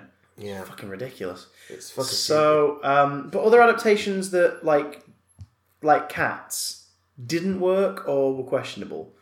stupid. you've got a list. I brought up. I brought up. You've I um, got laughed. a list. Oh, this is the I BuzzFeed laughed. article. Dark Tower. Fucking hell. Oh yeah, so so yeah. Oh Again, my God. talking about unadaptable series. Dark Tower's like this enormous seven-volume Stephen King story. yeah. Um, it's like his sort of it's his, like, it's his Lord of the Rings basically, and pe- it's been but different adaptations have been bounced around. There's been TV adaptations. There's been movie adaptations uh, planned and developed. There's been a hybrid of, of TV and movie stuff, um, but what we eventually got uh, was what 2014, no 2016, I think. it. w- Mm, Or was it 2017? let me. Let me. Oh wait. Hang on. Dark Tower. Dark Tower. 2017. 2017. No, it might be 2018. Oh my god. Has it fucked up the timeline It's that switching the much? timeline because I don't know what, what day it is. Right. I'm gonna have to look. But at it. either way, we got 2017. yeah It was 2017. nearly three years ago that we sat through that. We got Idris Elba Fucking hell. and Matthew McConaughey sort of doing, Trying their best. doing a sort of young adult-ish version of sort of but not quite the first book but also elements from later books and you know what we're not actually going to adapt any of the narrative of the books we're just going to take the concept and run with it which could work Oh yeah. but at every level of its execution it was just poor it was just done wrong it just did it wrong and it was not interesting or good in any way it just wasn't captivating it wasn't it didn't build a world in the way that you need to and you read the first book and you're like you can absolutely just adapt this as it is like just trim it down a little bit streamline it and you just you've got a fucking you've got a narrative there because and it, you've got a strong propulsive narrative because you've got Roland chasing the man in black across the desert. That's that is your whole narrative, and when he catches him, and they have their their um, their camp their campfire sort of um, discussion. It then leaves Roland in a very different place going into the rest of the story, so that sets up the, the rest of the film, the rest of the series but they just made it nonsense and turned it into a young adult um sort of sort of story which doesn't really fit But hey, look, references to other stories. references to other You stories like it now, guys, right? and there is there is the mechanic built in for that to be possible within the dark tower story and it still be part of the story but it just didn't do it in an interesting way they adapted something and made a bad film out of it it's not that it, it can't be ad- adapted, or even that they adapted it wrong, or they just made a bad film. Do you know what? Adaptation completely misses the point of its source material so much so that you look at it and you go, no, not only should this not have been adapted, I don't think it could have been, What's that? at least in today's day and age. The Lorax. The Lorax is the Doctor Zeus book. Oh, I didn't see that. It, it's the Doctor Zeus book about basically. Uh, I'm familiar with the Lorax, but I didn't see the film. yeah, there's, there's, in a world where like trees are fucked and it's all gone to shit. Yeah, this person yeah. talks to a mysterious figure who says to them like, "This is what happened to the world," and, and basically people started cutting down the trees and using them, you know, in industrial uh, stuff and, and wasting them and all this that and the other. and there's n- and sort of there's suggestions of like recycling being a thing that people laughed at and all this that and the other and la la Hmm. la. And this little creature called the Lorax, who's like kind of the spirit, it's this little orange fuzzy thing, who's like the spirit of nature and everything. He's trying to keep everything in balance. And no one listens to them, and the world gets fucked up. So the moral of the story is: Hey kids, don't let that happen. Yeah. The movie adaptation is basically that, but it's the usual Doctor Zeus treatment of when they do a Doctor Zeus adaptation, they have like four other plots and they stretch it out to a minimum of an hour and a half, even though Doctor Zeus book could be read in one sitting in 10 minutes. That's the point of it. Yeah. You do a series of shorts. You don't do a fil- feature length film. The moral's in there, it's still there, but the film, which is an adaptation of a book that's basically about looking after Earth and not like putting commercial gain uh, in front of the world around you, looking out for the world around you, Yeah. had tie in adverts with car dealerships, Okay. holiday resorts, Sure. and more merchandise than you could shake a dead tree stump at. Like Yeah. it was on everything in America. When Seems it came like- out. it was everywhere. There are like ET landfills worth of merch left over from that film, like there are for most kids' films of the nineties and two thousands. Yeah. where the boom of toys and that in the 70s and 80s has put it in the heads of execs that we have to oversupply with merchandise Yeah. because it will all sell. And it never does. It never does.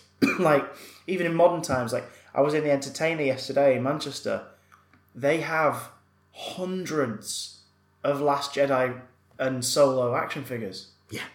Hundreds of them. I mean, I, that also speaks to the. and I, I, that's not even just. and only like one Rise of Skywalker character. So they're, they're out there, but there's not many of them. The- like the- it seems like this time Disney have gone. Let's wait until after the film comes out and I, then I release don't the even think characters that. people I like. think that's mostly just the entertainer. Well, I was they in, the, can't I was in the seem to- Disney store, and the only Rise of Skywalker merch they had was like uh, Dio stuff. The entertainer can't seem to shift anything. Like they just have stuff sitting on their shelves for years. It's because they always have the weirdest stuff as well. They don't- they don't have. They don't have the best. if, they don't they have the drop, good stuff. if they drop the Star Wars figure price, I'm not even kidding, to just like a quid each. oh yeah, they keep the price way up as well. Yeah. At, at the minute, there, there's a range of them. Some are ten, some are six quid, and some are three quid. Yeah, they keep But it's the like if price they, up if they way drop more, if way they too high. drop the later stuff to one pound each, I guarantee even I would go, oh fuck it, and I'd go in and I'd be like, right, I'll have a Kylo, I'll have a Snoke, I'll have a Ray, I'll have a Jinnah, so fuck it, I'm taking them home. Like, because they're in, it's the one a lot of the ones I've got at the minute are the old school packaging style. yeah. So it's like, yeah, I'd love to have a couple then. But I'm not shelling out six quid for them. A quid? Sure, absolutely. Um, uh, though I did come home yesterday with a Disney Infinity toy box figure of Doctor Strange, who'd been reduced to two pound ten in clearance. Oh yeah. and yeah. the moment I tried to move his legs to pose him, the leg snapped off. That's why it's been reduced. That's why it's been reduced because it must have been a common problem with Yeah. this figure. So I hot, glu- hot glued that shit back on, and now he's stood on the shelf, and I'm like, anyone moves him, never, Never move him again. grab his legs. Dear God. Never move him again. But hey, do you know what is a, a, a least? I can't believe I'm saying this. A least less egregious cat's makeup than cat.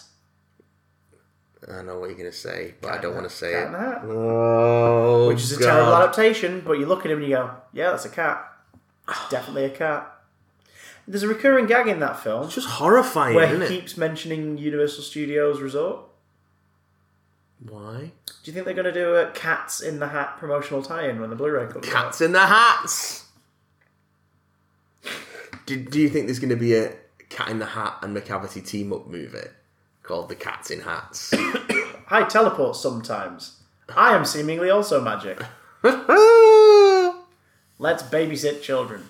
bring Mike Myers. I'm in six as- and a half foot tall. Can you imagine? I'm one and a half foot tall, or maybe three foot tall. Can you imagine a buddy comedy starring Mike Myers as the Cat in the Hat and Idris Elba as McCavity? Can you imagine those two actors bouncing off each other? I can now. I don't- horrible. I don't think it would work in any way. no, it wouldn't. I will pay top dollar. I will see pay you it. lots of the monies. Take all of Fry's Take them money. all. Take all Um, of Fry's money, internet, and make it be. Do you remember in the early 2000s when um, they kept getting quote unquote comedy actors to revive like middling 70s and 80s American TV shows? For example. like the uh, the Sean William Scott Dukes of Hazard, Yes. the the Ben Stiller and Owen Wilson Starsky and Hutch. Yeah, fucking hell. They were great, weren't they? They were great adaptations. um, fucking um, oh god, what was the Will Ferrell one? Land of the Lost. Land. Yes, that was it. Again, that was another one. Um, are there any others that spring to mind? Oh, they did Get Smart with um, Steve Carell. That's not bad actually. Get Smart's okay because that's an early um, that's an early Dwayne Johnson joint as well. Get smart. God, fuck that as well. Mm. Get, Get Smart's Get Smart's all right though. I like Get Smart. Well, it's it's it's one of those where it's like is it Steve Carell. it's Steve Carell, It's one, Anne it's one Hathaway. of those where like the film doesn't get the spirit of the original. It's very modern, Yeah, but the original source material wasn't a bad one to dip into because it was a Mel Brooks produced TV series. yes, yeah, yeah, yeah. So it's like okay, so you can actually kind of update it. Whereas the other, they updated that for a modern audience, whereas the other ones were period pieces. So that really didn't work. um, I just It's p- p- particularly the Starsky. some stuff needs to be left alone. Eh, could cats have worked? I think I think As an animation, I think it could have hand worked, yeah, drawn yeah. animation yeah. could have made for a visually interesting take. yes. But like Fantasia, but with cats, it's literally just like we're just going a to do different series of stuff, songs. and it's a series of songs. Trying to give it a plot. Ooh, hi. Trying to give it a plot doesn't work. I don't think. Nil twat. Um, and yeah, that's that's that's what we think about cats and adaptations. Let's do a quick email before we sign off for the Yeah. week, um, because we got a little missive from one of our overseas fans. This comes in from Jack, and um, Jack says. Uh, hi, Big Damn Lads. I'm Jack, and I'm here to discuss the hot mess that was the rise of Skywalker. was it? Yes. You pretty much summed it up for me when you talked about it. It retconned everything from The Last Jedi that I loved. It was fun being along for the ride, but as you said, once you stop to think about it, it falls apart. Not only is it, it in itself is it messy, but it also makes this whole trilogy even more messy to the point where I don't think I can even consider it a trilogy anymore. Also, you mentioned how surprised you were that you had Australian listeners. Well, good day, mates. I'm not doing the accent. Um, I'm not doing the accent. I will. I won't. I won't. Don't know about others, but I discovered you through Chris being on Five Who fans. There we go. Oh, nice. Uh, keep on making your wonderful big damn content and cheers. oh, so bless thanks, thanks, Jack. Thanks for getting in touch. Nice to know that we've got some. Um, that we do in fact have some real people in Australia that listen, and I hope you're okay. By the way, because fuck, you. Yeah, oh, the fucking fires hell. are awful. So I hope you're not being too um, too adversely affected by that. Oh, we're in a safe place for Yeah. Christ's sake. um, Because it's rough. Yeah, and uh, uh, d- uh, looked at Doctor Who thoughts. I really enjoyed Nikola Tesla's. Oh, Night Nikola Terror. Tesla's Night of Terror. Yeah, that was good. good. It was good. It was really good. It, It- was it was fun and stupid. And We'll no doubt have more detailed thoughts when people writing about it. what I um, love was on Twitter. There was a big reaction from slightly older folk going like, "Look, Ra- Yaz and Ryan and Graham not knowing who Tesla was. It's disgusting. Who doesn't fucking know who Nikola Tesla is? Lots of people. Lots of people, because it's only in recent years has he been highlighted more. Yeah. Also, he's mostly taught in America because America dipped more into like Edison Yeah. in their history and science lessons than the UK syllabus does. Uh, and also, shut the fuck up. You only know who he is because you watched that epic rap battles of history video a couple of years ago. Internet. Um, No, Going Tesla's Tesla, Nikola. Tesla's been a thing in like sci-fi and stuff for Hmm. a while, and like alternate history stuff. And he, he, Tesla, if you're into genre stuff, I can absolutely see you knowing who Tesla is. One Oh, of my favorite, was. one of my favorite uses of him, weirdly, in recent films is the Sorcerer's Apprentice, the the Nick Okay. Cage film, because because the Tesla coils are like a big part of the technology, and that there's that brilliant sequence where Jay Baruchel, um, essentially is like kind of showing off to the girl in it a bit, and he like programs stuff into it, so it starts doing Tesla stuff to a song, like the coils Oh, start yeah, yeah, making, the yeah. no- and it's like this is cool. I hope the film doesn't fuck this up, and then Amazing Spider-Man Two does itsy bitsy spider with it. Um, and it's a really sort of, it's one of the sequences you go, oh, I remember this. What this about is really cool. What about David Bowie in The Prestige? of course. Wait, is he? He is Tesla. yeah, yeah, yeah. F- Fuck, I've forgotten about that. yes. That's pretty oh, great. That's pretty great. oh, oh, it's good. Um, Mind you, I think the guy in Doctor Who this week was fucking great. Uh, Goran really Vesic, good performance. yeah. Every everyone was really Fucking good. good. at this. fucking good, man. Shout out to Angelie dressed as a scorpion. It was Well done. really good quality, awesome. solid episode. I enjoyed it. I enjoyed it, and a great title. I think it was the first written and directed by a woman as well. Uh, I think it's the first of the modern era to be written and directed simultaneously by uh, by ladies. Uh, I think there was a couple in the classic run that were though. Uh, I think the only there were a couple that were written by women, but I don't think any were directed by women. If it's a first person, that's pretty cool. And also, fucking took them a while. Yes. Um, oh no, took took the show a while to do that. maybe I think did did a woman direct Enlightenment? I could be wrong. Correct us if we're wrong, please. Um, But yeah, no, it was really it was, it was good. It was good, and I think if I remember correctly, the same director she's on next week's, okay. which is written by the person who wrote Demons of the Punjab. Oh, okay. which has got me intrigued because I'm like, so that was a really, you know, like well crafted story. that- At the time, I didn't appreciate it as much because I was a bit sick of there being no threats. I was Yeah. like, no, I want some, I want some monsters, I want some baddies. Um, but on reflection, like, I- and I've watched it on its own since. It's great. Like, teaches a lot of kids and, and even myself about the partition, something we don't really study over here as, Yeah, in yeah. high school. Um, so that was cool, and I like the idea that kids are going to like learn more about it now. The human drama of it was fucking excellent. Like it's great. Doom's the Punjab is fantastic. It's a really kind of heavy, um, sort of deep historical with a lot of human drama in it. Yeah. I love the fact that their next script they've gone. Can I write one with the space rhinos? that, that alone has me really intrigued because I'm Ah. Yeah, like, yeah. oh my god, are are they just going to let their freak flag fly this week Please, and write please a do. big? Because it's called Fugitive of the Jadoon.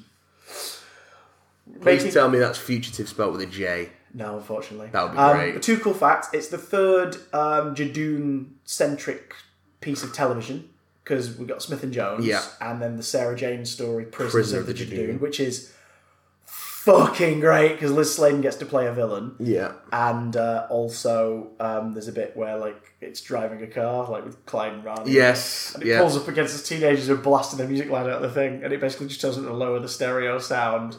And they're just looking baffled. It pulls its gun out and it sort of times it, like gives them a countdown. Yeah. They stop. It hands them a ticket and drives. off. You're like, the fuck just happened? Pretty good. So good. Um, but good. also, the captain of the Jadoon, the one, the mohawked one that we've seen in the publicity stuff, Yeah.